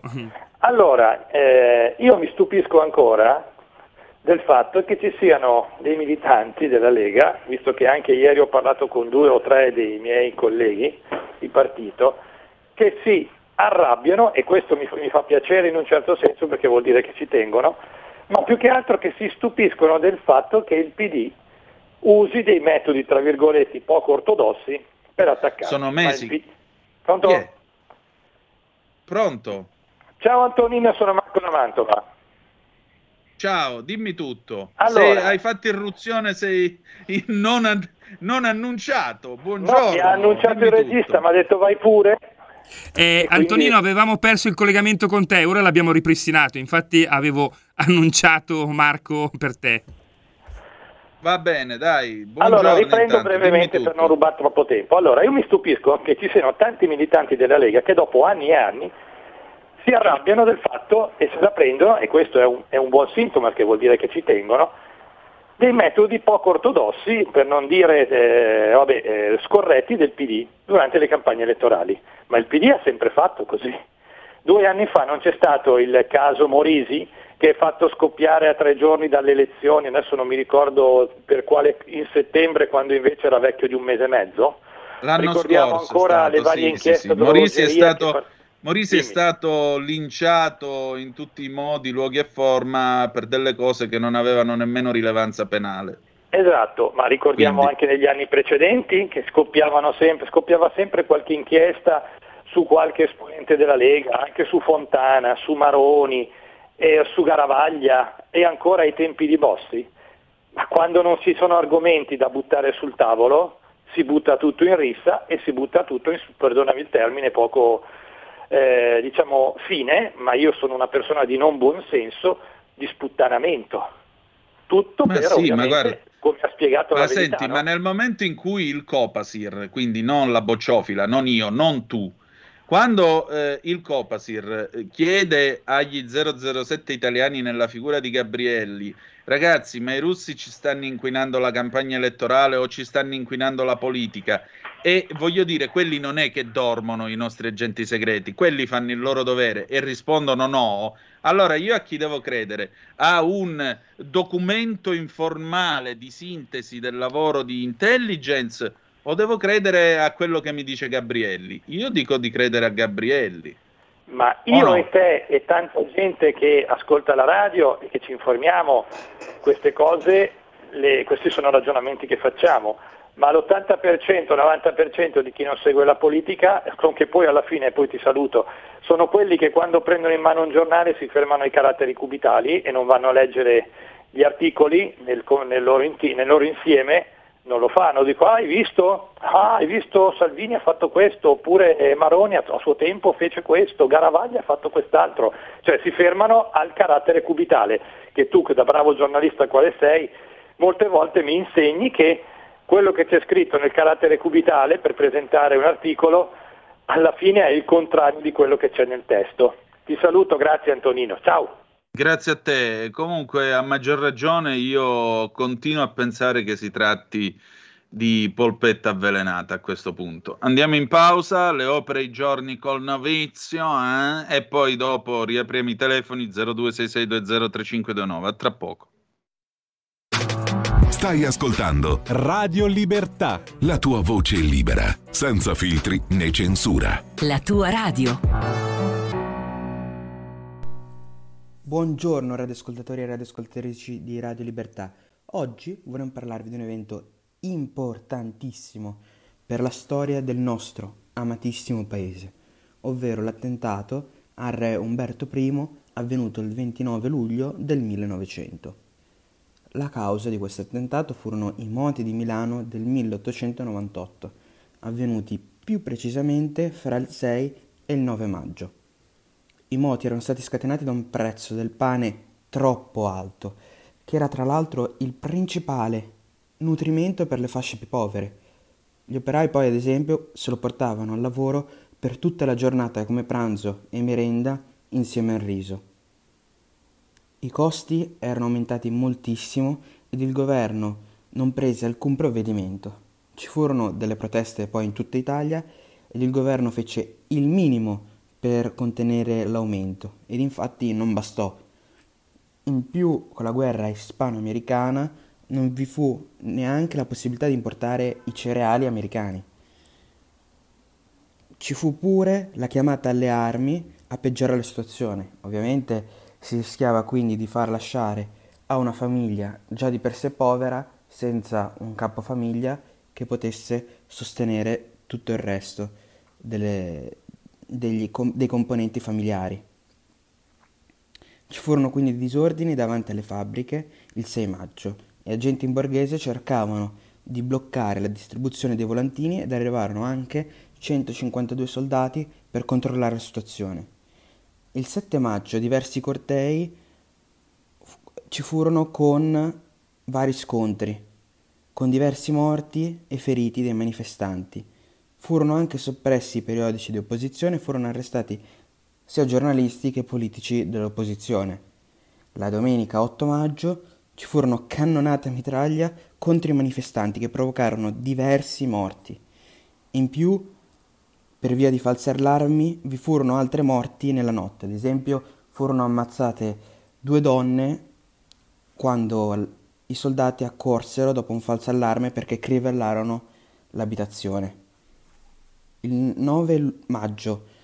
Poi vi fu un assalto a un convento in cui veniva distribuito il cibo dai frati ai mendicanti per via di un falso allarme e furono arrestati poi tutti i frati che insieme ai mendicanti furono condotti alla prigione per tutta Milano.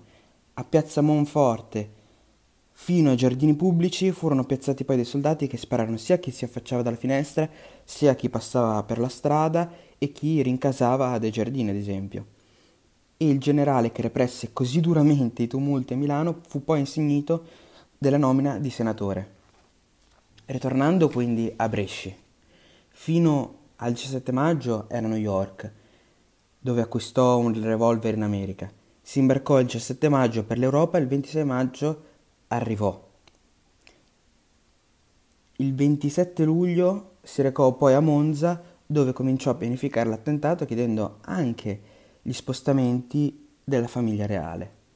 Il re era stato invitato per la cerimonia di chiusura di una società di ginnastica, quando poi, finita essa, si recò di nuovo alla villa reale e Bresci gli sparò, colpendolo al volto e dalla gola con tre colpi. Bresci venne poi subito arrestato ed il re morì circa un'ora dopo alla villa reale. Il nuovo re fu Vittorio Emanuele III, il quale rimase re fino alla fine della seconda guerra mondiale.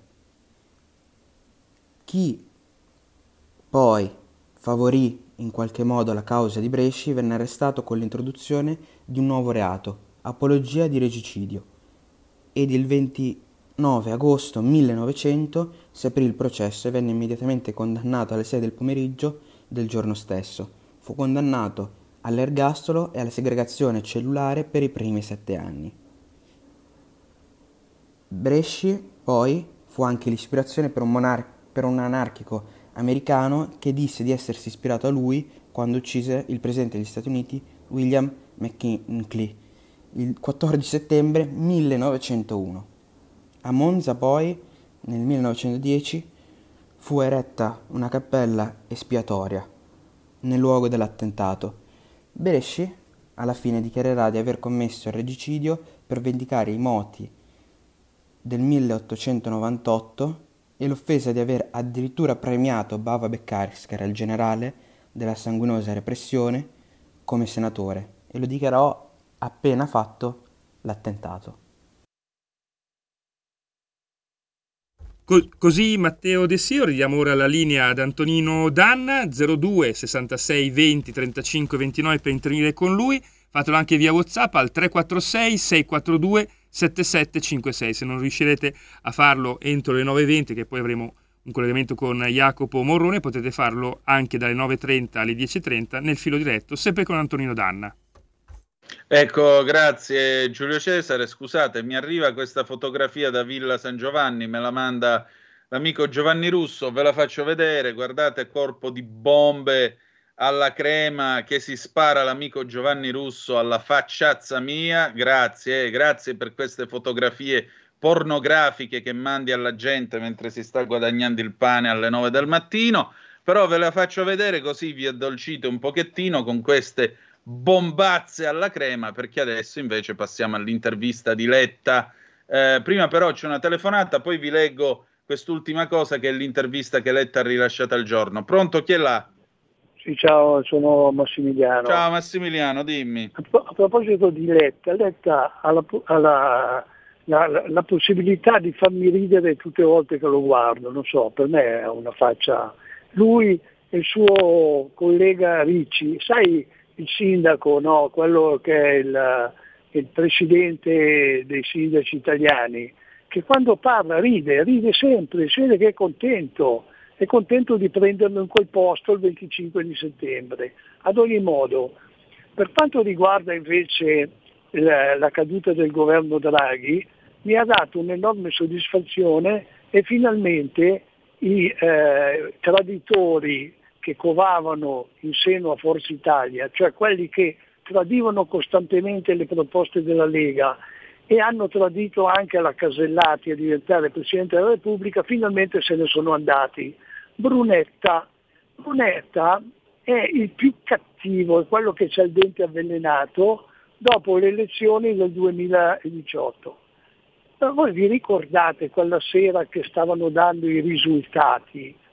E lui prima era il sorridente lì, piccolino, sorridente, perché Forza Italia era davanti dalla Lega. Poi quando la Lega ha incominciato a rimontare, a rimontare, ha incominciato ad avere la bava alla bocca, ha incominciato a vedere la cattiveria di questa persona, per cui non si è mai assoggettato. Meno male che se ne sono andati. Ma scusami, io non mi ricordo il nome di quel politico, mi sembra di Alleanza Nazionale, di Napoli, ma la Carfagna non era la sua fidanzata, era uno di Alleanza Nazionale. Adesso, adesso lei è contro i sovranismi, meno male che ve ne siete andati, ti saluto. Grazie Massimiliano. Allora andiamo con, eh, con eh, l'intervista a Enrico Letta oggi sul giorno. State un po' a sentire che cosa gli chiede eh, il collega Raffaele Marmo. Gli incontri tra emissari della Lega e diplomatici russi la inducono a nuove interpretazioni sulla fine del governo Draghi? È una vicenda incredibile, i dubbi che noi avevamo si stanno dimostrando realtà e francamente comincio a pensare che dietro la crisi di governo ci sia l'influenza della Russia. È evidente che tra i fatti che hanno determinato la caduta dell'esecutivo, la cosa vera che ha cambiato il film della settimana scorsa è stato l'atteggiamento di Matteo Salvini. È lui che ha cambiato tutto quando mercoledì mattina con un cenno fa smettere ai suoi di applaudire il discorso di Mario Draghi. e finito l'intervento del Presidente del Consiglio decide di far saltare tutto. È palese che si tratta di una cosa preparata da tempo. No, Enrico. Il Presidente del Consiglio Mario Draghi arriva in aula al Senato, fa un discorso nel corso del quale sostanzialmente dice io sono l'unto del Signore perché la voce popolare vuole che io resti a fare il Presidente del Consiglio. Dopodiché fa un discorso anche di stampo peronista, come si è detto da queste parti, e, dice un'altra cosa. Dice sostanzialmente che lui vuole fare tutta una serie, vuole prendere tutta una serie di misure rimbrottando e rigettando le richieste che vengono avanzate da Lega e Forza Italia, pace fiscale, eccetera, eccetera, eccetera. Addirittura parla di tutta una serie di crediti inesatti della nostra Agenzia delle Entrate che come tali dovranno essere riscossi. Eh, a questo punto il Presidente del Consiglio, chiuso questo suo breve intervento, pone la fiducia sulla mozione Cassini, mozione Cassini che dice andiamo avanti, facciamo finta che non è successo niente e invece qualcosa è successo perché lui sta parlando di un cambio di rotta che sostanzialmente esclude e azzera le richieste di una parte della maggioranza che l'ha sostenuto fino ad allora. Mentre invece la mozione che arriva da parte del centrodestra, ossia da Lega e Forza Italia, dice andiamo avanti senza il Movimento 5 Stelle, poi verrà limata, si dirà, anche col Movimento 5 Stelle, purché però ci sia un cambio di passo del governo e sostanzialmente la sostituzione di alcuni ministri, tra cui la Lamorgese e Speranza avviene la votazione, la fiducia passa sulla, eh, sulla mozione Casini con appena 95 voti. Ecco perché eh, in quel momento Salvini, appunto, come dice Letta, fa accenno di smettere ai suoi di applaudire e finito l'intervento di Draghi decide di far saltare tutto. No, non decide di far saltare tutto, semplicemente prende atto del fatto che il capo di un governo di unità nazionale in quel momento è diventato il capo di un governo di parte. Questo è quello che è successo mercoledì, questi sono i fatti. Le opinioni poi potete averne quante ne volete, buon Dio, siamo in democrazia e ci mancherebbe pure. Ma i fatti quelli, questi sono stati perché eravamo tutti lì a guardarlo alla televisione. Le registrazioni della televisione ci sono, sono consultabili, per cui non mi, non mi pare che io vi stia vendendo fuffa o propaganda, i fatti vi ho raccontato. Andiamo avanti. Dice è palese che si tratta di una cosa preparata da tempo. Si comprende dalle nuove rivelazioni? Quello che viene fuori è la conferma del fatto che la scelta di Salvini di far cadere eh, il governo abbia anche motivazioni, non dico che dipenda solo da quello, collegate all'interesse di Putin di far cadere dopo Johnson anche Draghi. Quel che lascia ulteriormente sgomenti è che tutto questo è avvenuto mentre si vivevano i momenti più duri della guerra alla fine di maggio e questo dimostra anche che Salvini non ragionava con l'ambasciata russa su come trovare la pace o su come far smettere gli attacchi all'Ucraina, ma che usava i suoi rapporti per altre ragioni.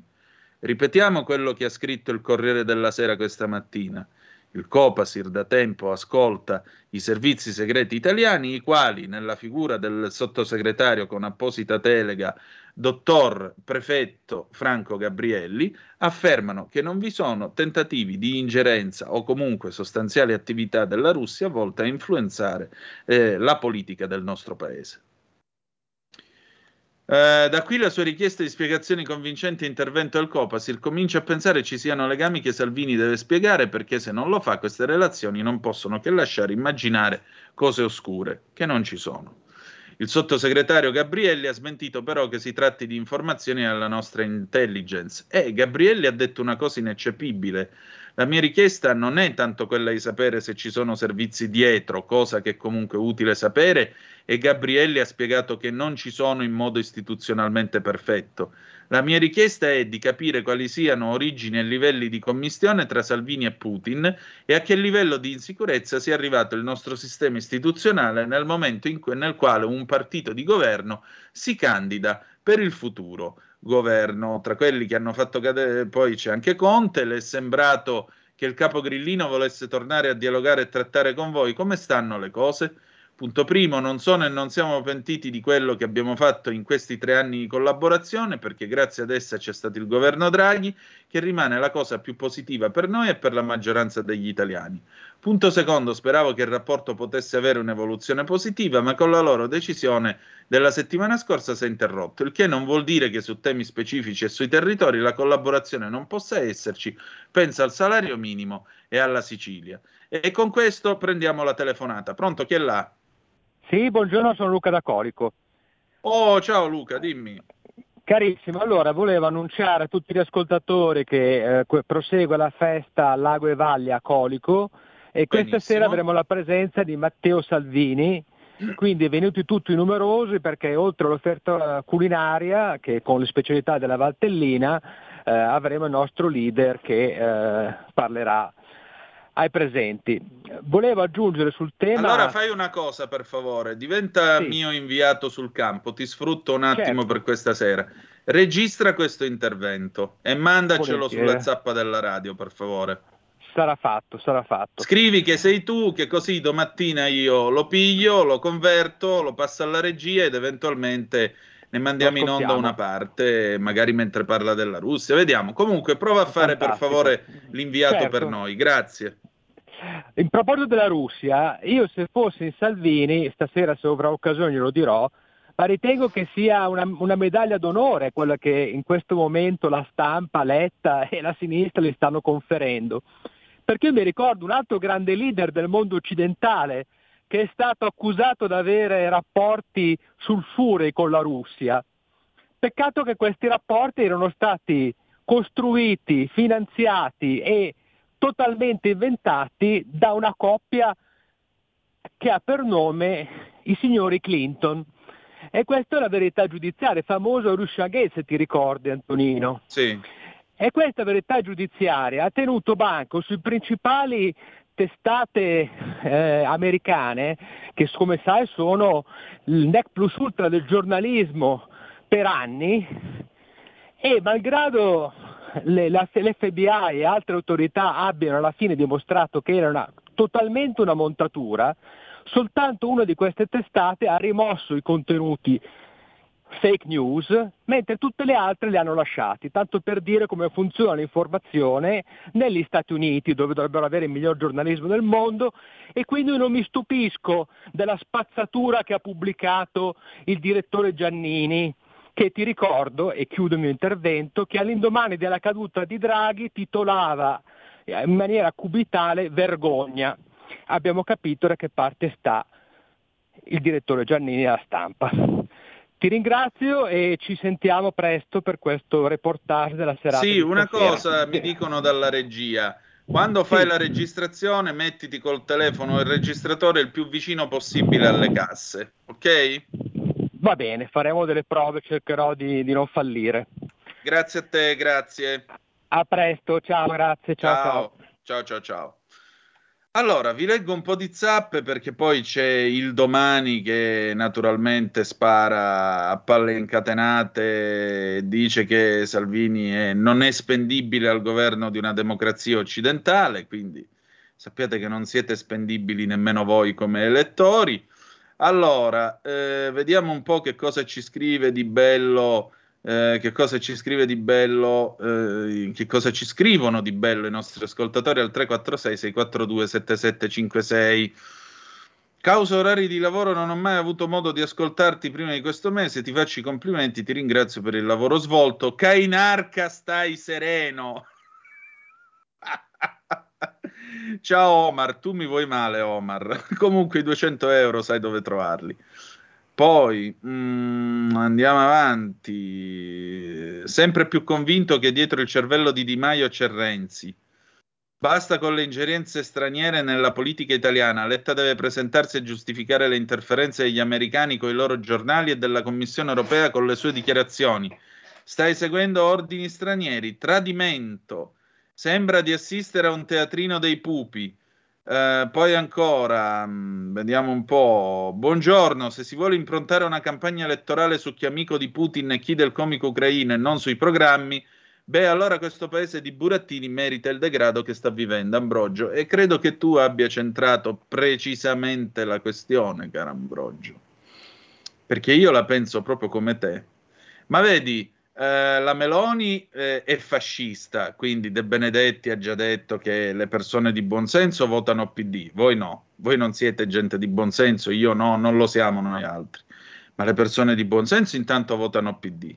Eh, quindi voi vergognatevi. Poi l'altra cosa che vi devo dire, oltre a vergognarvi, eh, è anche che la Meloni è fascista e in Italia ci vuole un nuovo CLN, dopodiché Salvini è amico di Putin eh, prende ordini da Mosca, ma non è vero perché lo dicono i nostri 007 italiani. Ora aspettiamo che esca fuori bella, un bello scandalo pure su Berlusconi e così poi possiamo preparare la campagna elettorale il 25 di settembre. Poi, secondo me, chi usa questi metodi contro la Lega lo fa perché sa che vi sono degli allocchi che ci cascano e la Lega non riesce mai a fare il passo decisivo. È una tattica che va avanti da 30 anni. Ciao Mario. Uh, buongiorno dottor Danna, complimenti sinceri per la conduzione della rassegna stampa che tutti i giorni seguo, la chiara esposizione delle sue illuminazioni di giornalismo d'inchiesta. Saluti Paolo da Valenza. PS, grazie. Ah, mi hai preceduto. Grazie per i 200 euro che ho trovato sotto il lavandino. Sempre un piacere fare affari con te, Paolo. Ciao Antonino, sono 160 anni che nelle vicende italiane si infiltrano russi, americani, inglesi, francesi, tedeschi. Comunque, se anche fosse vero, il Russiagate ci sarebbe di mezzo pure il Movimento 5 Stelle che ha dato inizio alla crisi, Raul Cesano Maderno. Poi ancora la nostra Federica che in risposta alle bombazze che arrivano da Villa San Giovanni ci offre, ecco che ve le faccio vedere, ci offre delle pesche a pasta gialla del suo frutteto e abbiamo pira, puma, patate e malangiani. Mi, guarda, mi hai, mi hai, appena ricordato il camion quando gira nei paesi in Calabria d'estate che vende appunto pere, mele, patate e melanzane. Che bella visione che, che mi hai offerto. Poi ancora eh, stasera sono, eh, no, questa era Luca da Colico. Ho sentito i verginelli della sinistra per bocca del loro capostipite. La decenza non esiste più. Sono, depola- sono desolato perché vedo e constato che l'onestà non paga più. Ciao Gio da Varese. Letta, letta, letta, basta per favore. Buoni ricordi storici, sempre più cultura, cultura, cultura. Maria Baldanna. Abbiamo una telefonata, pronto chi è là? Buona Padania, caro Danna, sono Pagani da Besana Briano. Caro Pagani, buongiorno, mi dica. Allora, io se permette vorrei parlare appunto della vicenda del giorno, che è la novità dei rapporti Lega-Russia. È una cosa abbastanza obsoleta, direi, perché già nel 2018 fu tirata fuori la Russia con la Lega. Allora la Russia ci fornì qualcosa come 80 milioni eh, di petrolio per finanziare la Lega. Ci fu, ci fu un, un, nostro militante Savoini che fu martoriato, che fu indagato, che fu... e poi non se ne parlò più. Ormai sono passati tre anni, e forse anche quattro, e di questa vicenda non se ne parla più. Ora i signori comunisti, con i giornali che fanno riferimento a loro, che sono la stampa, gli Agnelli, eccetera, con il giornalista Giannini, è la Repubblica che da sempre è comunista e dei quali mi vanto di non averli mai toccati neppure con la punta di una canna da pesca e continuerò a farlo. A parte ciò, eh, cominciano a suonare pifferi e tamburi per, eh, visto in, in, occasione delle elezioni. Io vorrei pregare il compagno eh, Giannini di occuparsi magari, visto che non se ne parla più, di Bibbiano, che forse c'è più, c'è più roba da scavare, oppure dei 6, 6 miliardi e mezzo che il governo Conte 2 ha regalato prima alla FCA Fiat per poi farla diventare Stellantis e regalare tutto ai francesi. Questi sono i lavori che sarebbe il caso indagare. Oppure delle mascherine di Zingaretti che comprò 14 milioni di mascherine senza mai vederle dalla, dalla Ecotech. Eh? Quindi queste sarebbero le cose da indagare per quei giornali eh, comunisti gestiti da comunisti. Basta, eh, non, non, preoccupiamoci. Eh, ovviamente ora sperano di, di, danneggiare la Lega con questa nu- novità, che poi non è una novità. La, ragazzi, cerchiamo di non dar retta a questi signori, a questi servi dei, del sistema di propaganda comunista che da sempre è così e basta, stiamo tranquilli che poi tra qualche mese non se ne parlerà più. Ovviamente persino gli 007 dicono che non è vero è il capo degli 007, non è un amico della Lega, eh? è nominato dalla Lamorgese, eh, ebbe, a, ebbe a dare delle non tanto chiare eh, manifestazioni di antipatia eh, nei confronti di Salvini. Mi correggo, no, non tanto chiarissime manifestazioni di antipatia nei confronti di Salvini. Basta, la ringrazio, buona Padania a tutti, grazie Danna, saluti. Grazie, un saluto. Prego. Segui la Lega è una trasmissione realizzata in convenzione con La Lega per Salvini Premier.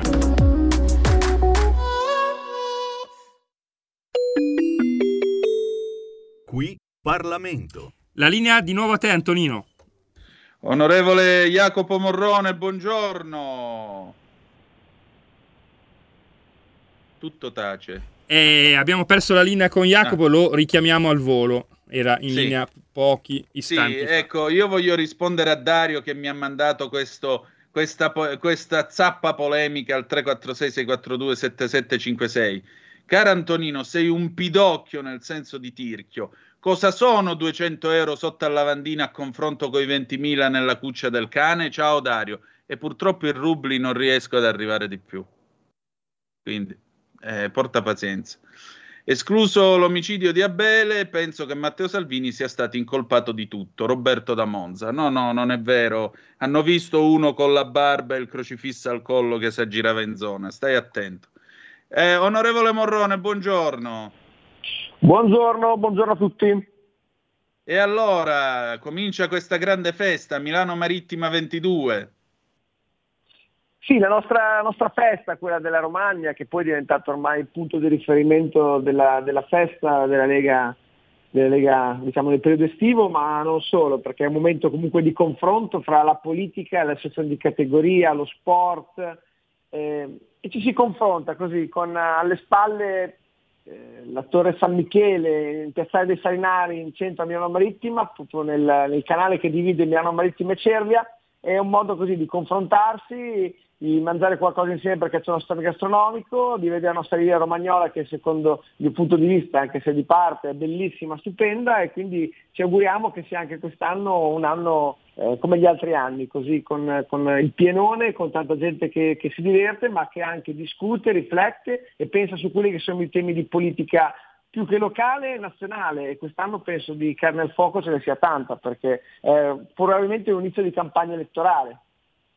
Direi anch'io. Tra l'altro, cominciate stasera e partite già lanciati da Arrigo Sacchi a Mario Giordano al nostro Alessandro Morelli. Insomma, sarà una serata abbastanza a tutto campo. Poi Giordano presenta anche il suo ultimo libro.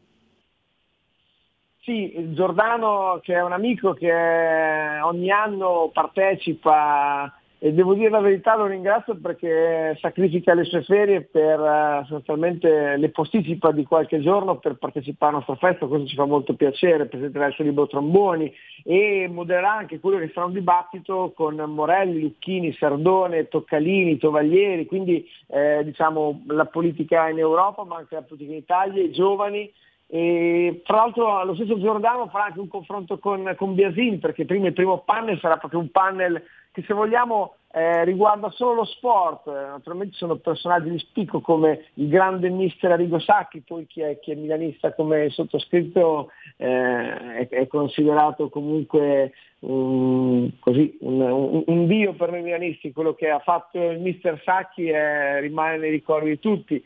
E Giuseppe Marotta che a detta di tanti interisti vorranno sapere gli ultimi colpi di mercato per capire la prossima Inter come si comporterà. Ci saluterà anche Malagò, Vito Costoli, quindi ecco, sarà diciamo una serata importante, una serata appunto all'interno dello sport, della politica e ci auguriamo si possa così discutere e si possa ragionare su quello che sarà appunto il futuro dello sport, soprattutto su alcune squadre e della politica perché con Mario Giordano eh, seguendolo sempre le sue trasmissioni e confrontandoci con eh, il nostro vice ministro Alessandro Morelli, come dice prima, ed altri eh, politici nazionali, potremo così confrontarci e ci saranno come solito tanti militanti, ci saranno da ringraziare, io voglio ringraziare come sempre quelli che sono i militanti, i sostenitori, quelli che rendono possibile questa festa, le persone che prendono ancora le ferie eh, per poter realizzare questa festa tutti insieme. Quindi questo secondo me è un grande segnale importante ed è quello che poi è l'anima di, di questa festa.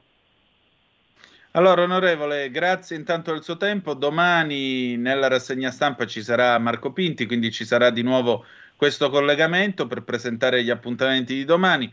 Noi eh, mi piace anche ricordare che sera del 31 ci sarà invece Matteo Salvini, giorno 1 invece ci saranno eh, il ministro Erika Stefani e Luca Zaia e noi manderemo in onda entrambe le serate in diretta. Grazie ancora del suo tempo.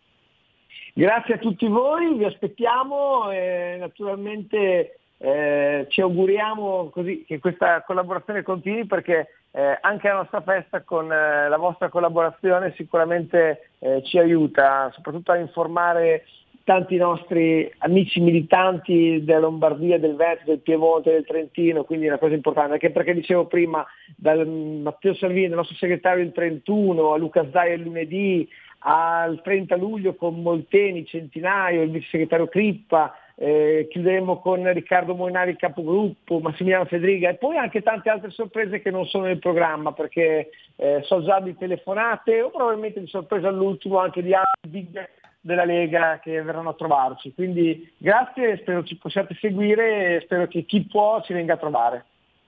Con molto piacere. Allora, Piazzale dei Salinari a Milano Mali- Marittima is the place to be, è il posto dove andare a partire da stasera. Grazie ancora. Grazie a tutti voi. Prego, noi chiudiamo qui la rassegna stampa, un bel pezzo musicale, Tutti al mare di Gabriella Ferri del 73 e poi alle 9.35 filo diretto allo 0266203529, a tra poco. Qui Parlamento. Segui la Lega è una trasmissione realizzata in convenzione con La Lega per Salvini Premier.